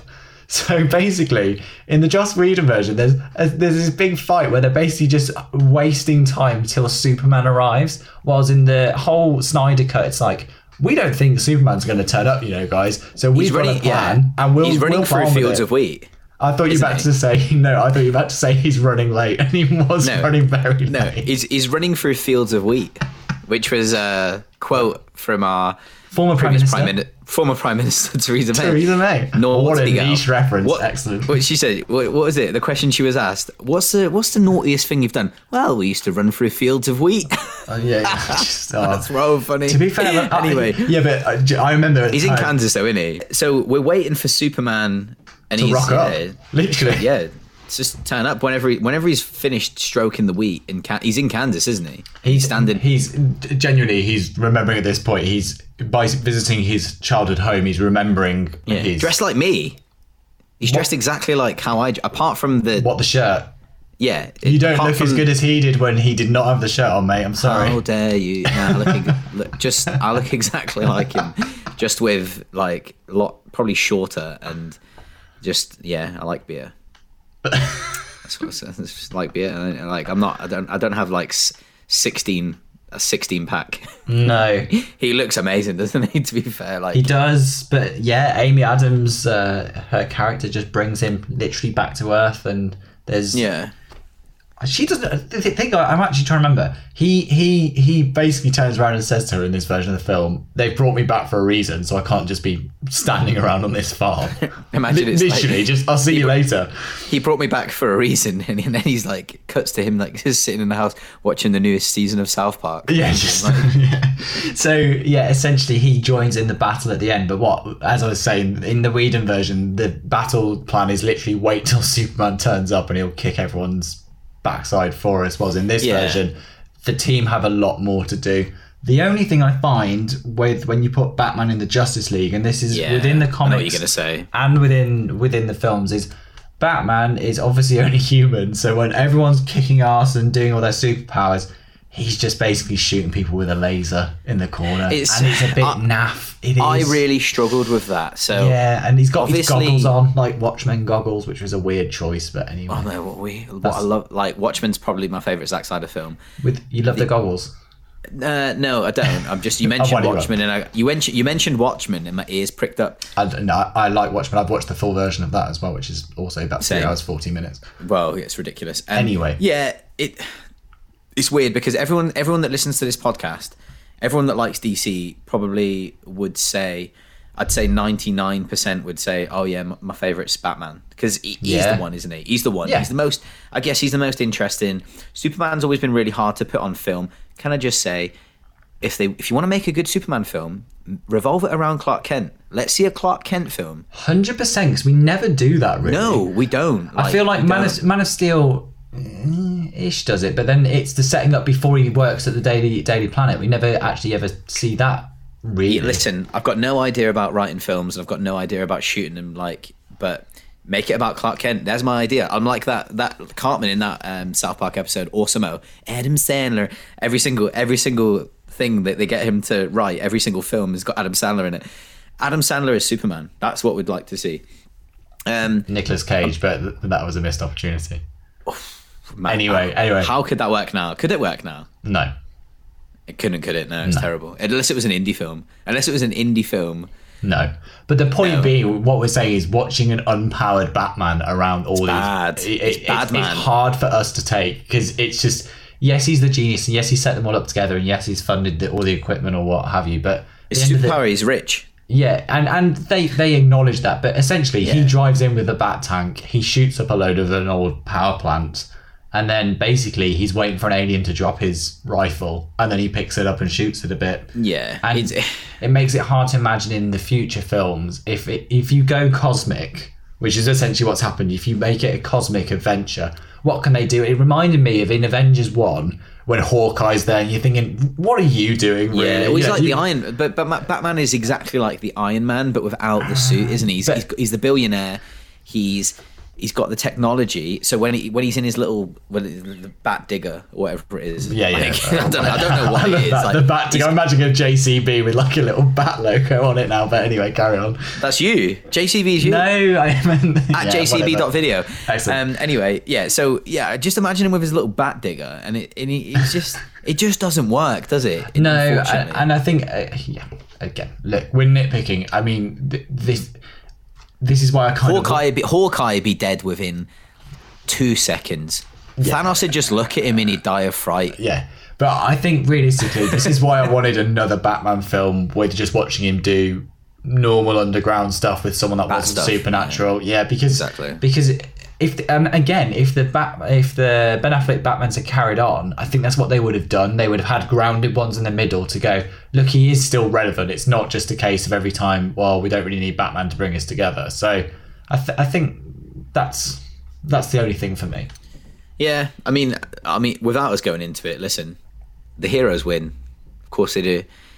And the fight is so much better in this version though because Yeah, the but bag- Snyder, he's, he's he isn't. I'm not being funny. the action in that scene it reminded me of 300 it's insane because the, Yeah. the teamwork's brilliant because uh, i think superman like punches him so hard he goes into the ground he cuts off his horn and removes Yes. it and then Yes, he does. then like hits him so hard that Wonder Woman won't, and he's heading towards this portal, which has to be closed. And of course, Wonder Woman runs up and then like beheads him, and his head lands through the other side of the portal as it closes. Yes, and he I gets trodden on like a football. And it just it reminds me of just it's it's absolutely overkill. But after four hours, it felt comic so book, earned. Yeah, it felt so books. Yeah. justified. I was just like, Yeah. fine, absolutely fine. yeah, the In a good way, by the way. I really, yeah, I love Wonder Woman in this. Like, she's, so brilliant. good, isn't she? Like, she's like almost the star of the show for me. I Like, haven't seen. Wonder Woman 84 just for context. Neither have I. I've I've, heard not quite- heard positive things. No, so- I've I've not heard positive things. I will. Uh,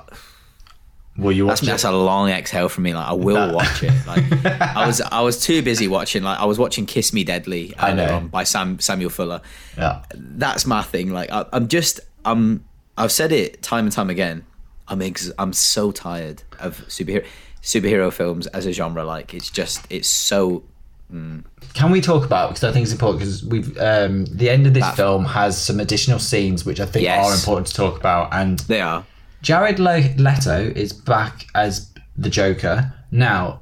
Suicide Squad. Eh, speaking of directors' cuts and directors having their visions absolutely butchered, David Ayer actually had it as bad as the Joss Whedon incident because his Yeah. version of, of Suicide Squad was absolutely butchered. If you compare the first trailer of that film to what came out, it's unrecognizable. It was such a dark. Uh, anyway, Yeah. But So without been- getting into that, I think Jared Leto had a lot of stuff shot and was sidelined. Oh really? Okay, I was going to ask you about that. So Yeah. I was going to ask your opinion. Like, what do you you know the whole damage thing over his head and all that, and the the terrible tattoos me. and the gold the Don't gold care. teeth. Or, no, so is that Jared Leto's idea or is that Oh. the studio? What do you think? I don't know. Do you know the answer? Is that Uh, no, I don't know. No, Okay, fine. This is not a Jeopardy moment for you. No, no, Like, sorry, I thought it- I thought it was a. Jeopardy moment, You, but go on. no, you're going to survive this week. Like Okay. you, you're all good. There's, I've got no more quiz questions for you. Um, but yeah, so Jared Leto, he's always we've always known him as a bit of a weird guy, like in terms of his ideas and stuff. He is uh, almost a method actor as well, I, I believe. I didn't know whether that was his vision because I've heard like people were saying, "Oh, yeah, wait till you see like Jared Leto's Joker, it's crazy and all this," and then it was really bad. I think though, I I didn't love his Joker, but I think anyone who was coming after Heath Ledger was going to struggle. I Well- just I just well- think what were you going to do? So he tried to, and if you like it or not, he did something completely different. And I think that's what the Joker's always done. Like Cesar Yeah. Romero to Nicholson, very different. To Heath Ledger, very different Jesus, again. yeah, Mark Hamill, crazy. very different again. And that's kind of I I thought Jared Leto was the idea of uh, a modern gangster. You know, but like gangster rapper, like you Yeah. can see him in the back of a music video, like fanning about. Do you know what I mean? Just that kind of thing. It's- it never bothered me, so honestly, to be honest. But I can't I can't imagine the pressure that comes behind that character now. um, because So because much. of Heath Ledger. Um, because of Heath Ledger, because of Jack Nicholson, like the pressure. Sorry, Joaquin crazy. Phoenix It's almost as like well. Yeah. yeah, Yeah. right. Yeah. So in the back of my head, right, in the back of my head for the last two minutes, I've been like, "There's someone else that's really big," but Yeah, think yeah, yeah. yeah, right. So right, the pressure now, right, behind that character, like Joaquin Phoenix, um, yeah, Heath Ledger, and Nicholson. Jesus Christ! Like you must be sitting there, and be like, "What can I do differently? How can I do it better? I Yeah. don't know what to do." Like, and it, it, is- it Yeah, definitely is, isn't you're it? Like, so it's like it's almost like you're panicking. Up. He's probably sitting there, like Jared Leto sitting there, he's like, um, um, I'm just gonna put damage on my forehead. I'm just gonna be crazy. I'm just gonna be like a pure gangster. Like, it's that's in it. Like, he's probably gone through about Yeah. 500 different scenarios. Apparently, no, I was thinking, I was gonna say he Go on. locked himself away. That was Heath Ledger. Heath Ledger locked himself away. yeah, but? I think Yeah. Jared Leto did do weird things on set, and look, I, I'm not phased. I'll be honest. I didn't mind his interpretation, and the fact he was getting a second shot, I was pleased with because we never really saw him and Batman together. There is a car chase in Suicide Squad, I know, and Batman's on top of the car, but we bad. never see them talk to each other. So while No, but- I, well, I mean, I mean, technically, we don't see still don't. each other in this one. Tell us about that. with COVID, obviously they've had to film things via green screen and remote, etc. So Ben Affleck's Batman's having a conversation with Jared Leto's Joker, but obviously they've they've never been able to meet because of This bothered me a Now, the way it was shot, it was basically shot reverse shot, so sh- uh, shot over the shoulder. So you kind of see So a you're gonna have to explain, maybe explain that to people. Okay. Might not. Okay, so it's basically normally when you watch a conversation, one person's on the left, one person's on the right, and when you do the shot reverse shot, and the other person who's on the left would still be on the left, but you're looking at their face instead of behind them. So essentially, you can use a double, or on green screen you'd key it, so they wouldn't have to be in front of each other. Essentially, And uh, yeah, and a lot of the time you find guys, and this is, you know, this is really apparent in Lord of the Rings. Like a lot of the time when you when you've got that over the shoulder shot, it's actually not the real actor. someone completely different. yeah, it's basically someone wearing a wig, and it looks ridiculous. The like, worst thing about a 4K re-release is that. Like Yes. honestly, just stuff like the- that. You you know the stuff with Bilbo. Baggins and stuff. Yeah, like, yeah, In Lord of the yeah. Rings, like when uh, you would never ever notice it until someone mentions it, and once they've mentioned it, I'm like, that is a bad wig. Like it's really Yeah. bad. It's a bit like the old stunt doubles in films. Like once you clock it, you clock it and you go with it. And Yeah, hundred. Yeah. Yeah. definitely. Like you see that they've got like like the um definitely one of the things that comes to mind. I know I've mentioned it already. Terminator Two, the motorbike bike. scene. Yeah, Yeah. It's like it's a complete. It's definitely Tom Cruise.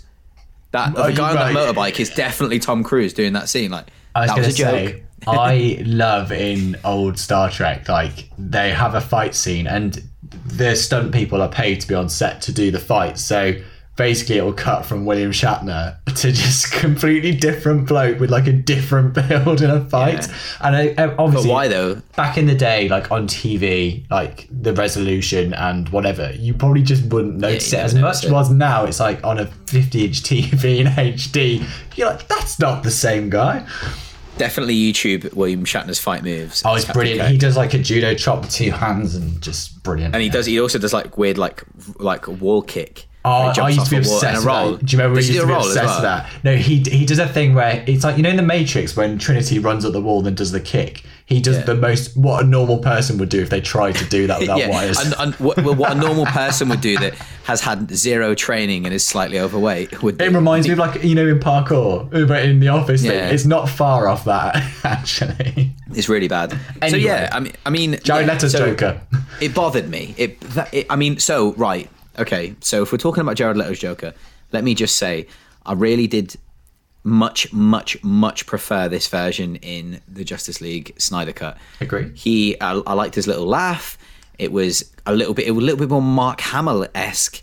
I thought. I, I just really liked it. I, I much preferred. I much preferred the look of it, like the smeared lipstick. I, I quite liked the look of him. The longer um, hair and the Yeah, it was Yeah. way it's way better because it was it was less try hard, I guess. But like I say, pressure, so much pressure behind that character now. That character has big boots to fill. what infuriates me from that scene though is the film up until that point is self-indulgent but i feel like it was all originally intended it should end there's a scene where they're all together on a hero shot on top of the building. Yeah, it's a Return It of the King, should- innit? It's it should Return of end the King. there and to be honest like that's where it cuts and if you cut it there i think people would give it better reviews people are Yeah, slating probably. it more for this tacked on scene. Now, part of me loves the tacked on scene because I'm annoyed that I never got to see Batfleck with Jared Leto on screen, and now I have, Yeah. kind of, even though Yeah. they weren't there. But Batman, uh, Joker's trying to wind up Batman, and he's basically talking, referencing. Jason Todd, which was a big thing in the Dark Knight Returns. There's Oh, like man. the costume of, of the Robin who died, and uh, Sorry, um, so so if if anyone wants to dive yeah, in, sorry. no, if someone wants to dive into that lore, um, Jason. So there's been many Robins. Um, Jason Todd was one Dick of the Robins Grayson. that. Yeah, Dick Grayson, J, uh, Jason Todd. Um, there's been another one. Again, it's been a while since I've delved into this, but go and read Death in the Family. Um, that is uh, the DC comic where Jason Todd. I mean, we've just said it. Yeah, something bad happens to him, he dies. I'm just gonna say, yeah, that they're, Yeah, yeah, human beings. So Jason Todd was was a Robin, and he dies at the hands of the Joker. Yeah, it's called Death in the Family. Go and look at it. It's it's, it's actually a really really good. Um, it's a good book.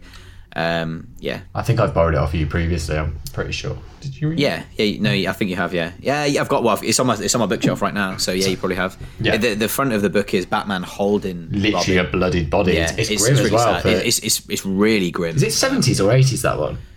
I think it's eighties. Yeah, Yeah. Feel, it feels But 80s yeah. with the tone and being a bit. when when and- you yeah when when you go and like grab the comic, don't expect to see this fantastic artwork. It is it's a little bit older yeah yeah. than the other ones.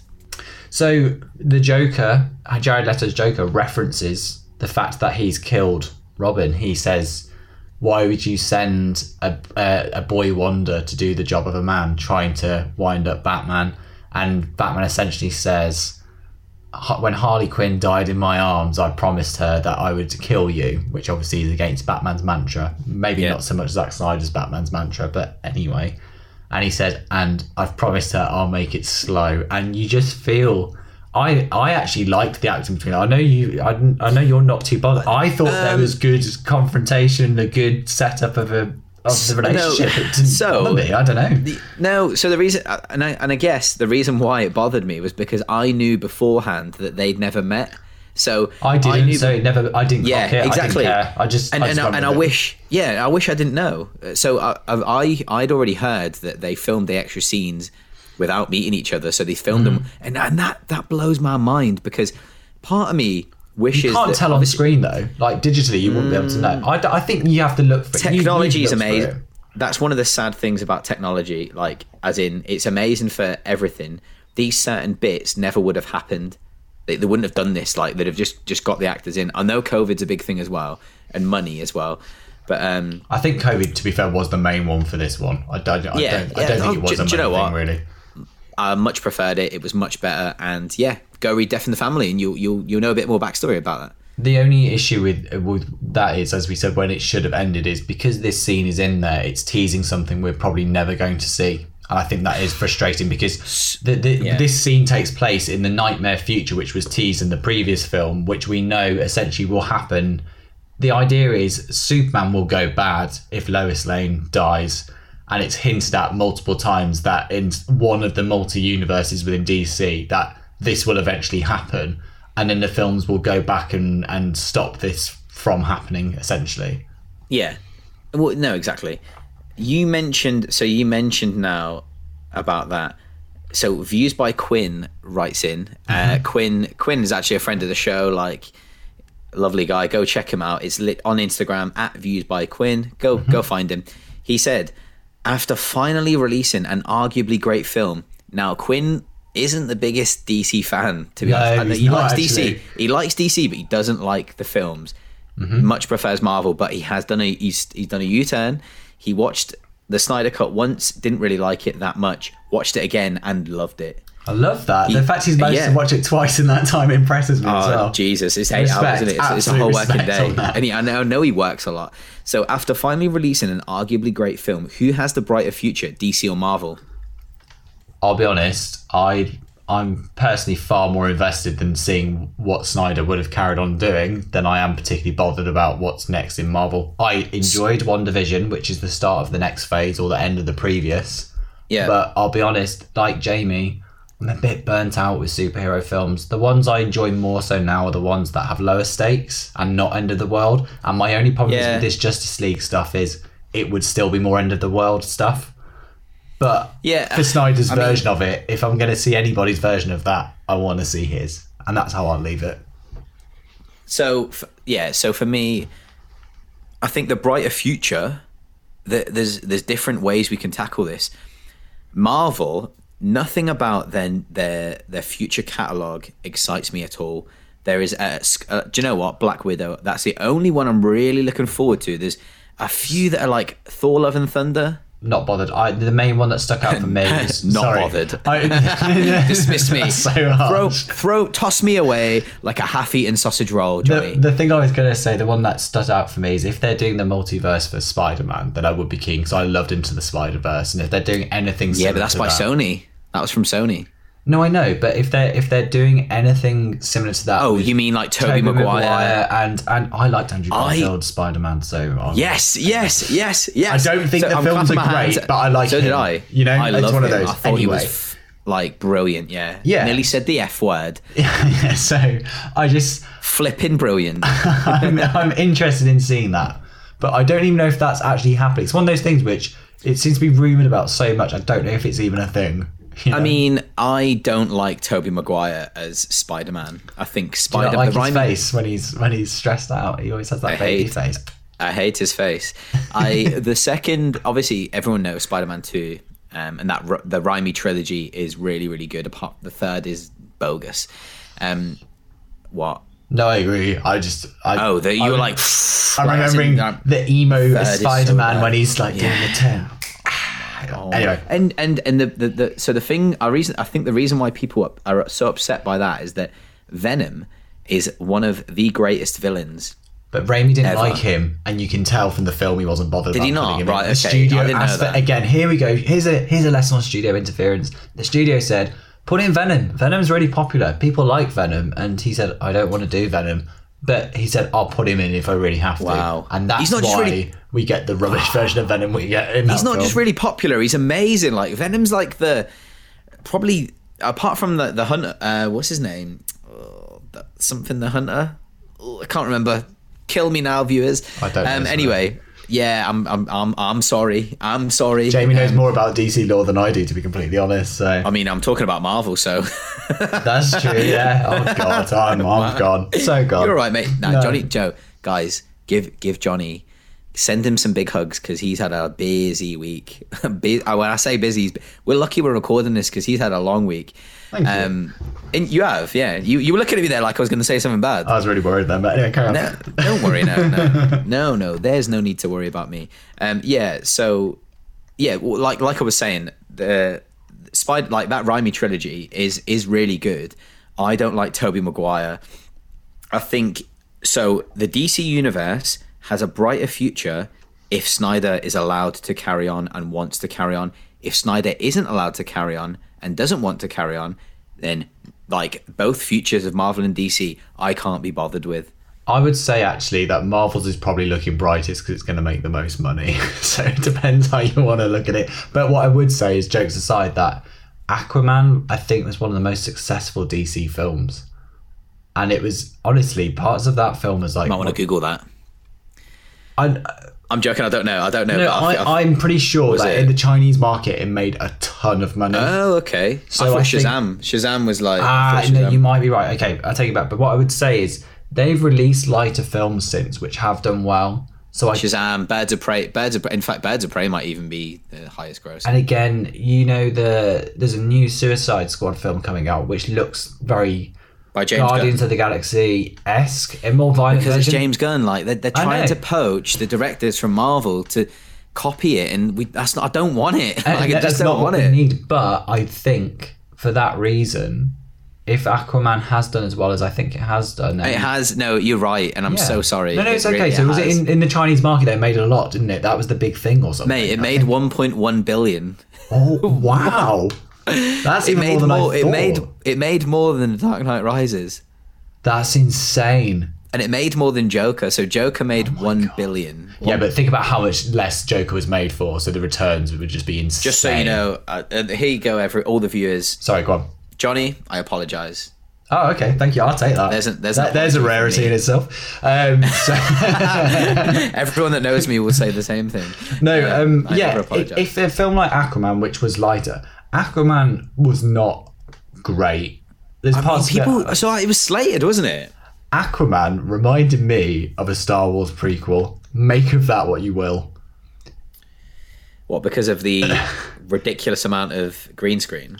It just there's an underwater Bad world acting? which is like where the Gungans live. Ah, yeah. Okay. Missa, Missa Jar Jar Binks. Yeah, yeah, yeah, all Like- that, all that. But what there's a there's a lot of stuff like it's it, some of the prequel stuff. I love the visual imagery, but I don't like the acting and other stuff going on. And I think Aquaman for me was similar. There's some bits which were like visually really interesting, really stunning, but also some of the suits looked a bit Power Rangery. Also, I used to love oh, Power man. Rangers, so like, totally- let's yeah, not knock it too yeah, I far. know you're but saying, you know, yeah. it just I don't know, and it's one of those again that maybe maybe the reason it was more successful because it was lighter and it's like if you make a sequel to aquaman now or, or if you make a sequel to whatever comes next how can you not reference the snyder cut when the snyder cut's probably going to make do you, do you think snyder cut's going to be make enough money for it to warrant anything else i just don't know what was Absolutely happening. It's, no. it's crazy i don't 100 know per- 150 percent. That film is going to make way more money than it cost. Because in total it's taken two attempts to make this film and they've spent nearly what was it like 400 million dollars in total So it made. Pro- so it made. No, no, no. No? So no, no, no. So it 70 cost, million on so- reshoot Sorry, Matt. Sorry. I, I was. I was. I was like, no, no, no, no. So it it cost a hundred million to make. the but the original Original. I'm sure the original version cost a hundred million, and and then the new the the additional bits cost seventy. Okay fine. I'll take that if that is true. I I thought it was even more than that because they spent 100 million on the original version then they spent another 100 odd million doing Whedon stuff and then another 70 million doing this. I thought but maybe that's wrong. I don't know. Anyway Um, they've spent oh, how- right. Okay, okay, okay.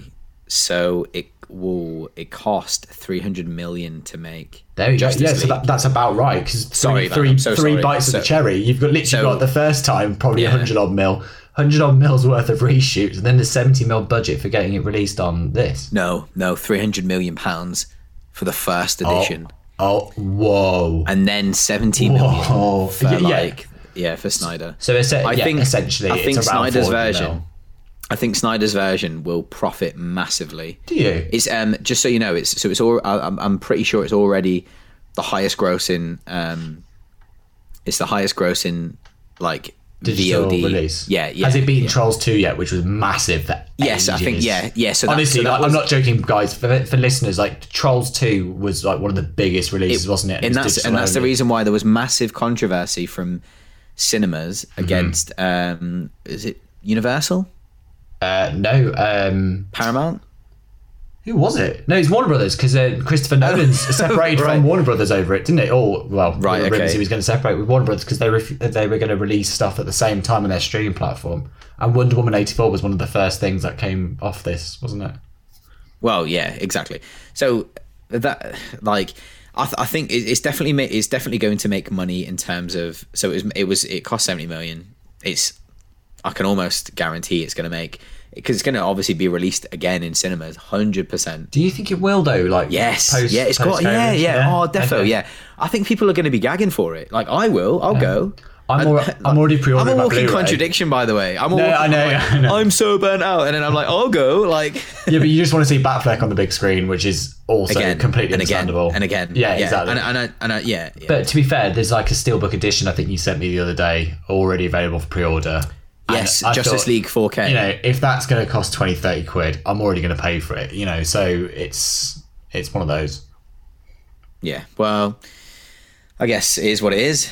And guys, we, we we're not pairing it this week. I'm, I'm sorry. You, you can obviously see by the runtime that this has been a long convo. We're not pairing it because it's a four-hour film. It's like, do you know what I mean? Actually, we're What do you want pairing it with us? the Whedon cut, so you have to basically watch both of them and then compare.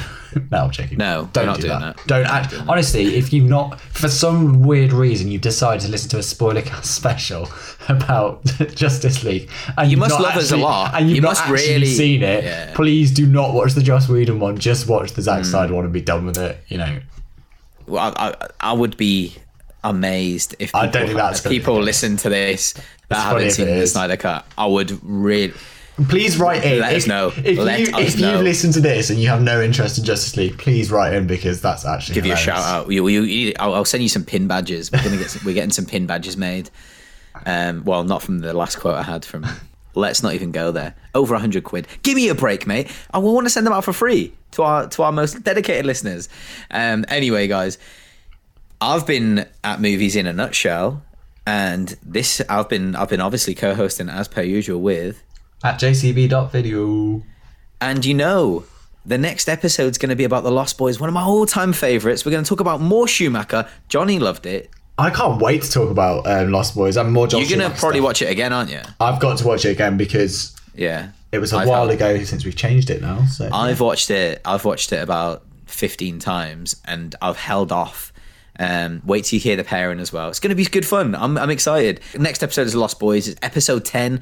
I've, should it be something more special? It can't get more special than Lost Boys because it's one of my absolute favourites and I bully Johnny again. So, as per usual, go on your Apple app podcasts, give us five star ratings. Johnny's only just give us a five star rating himself. what a joke! Um, so Johnny, obviously, we'll we'll make him give us give us a five star rating. So, I just felt yeah, very self indulgent giving myself a five star review. So I held off a little while. But He was giving me a five star review, Okay. as I deserve. We only accept five star ratings. See you next time. Cue that music.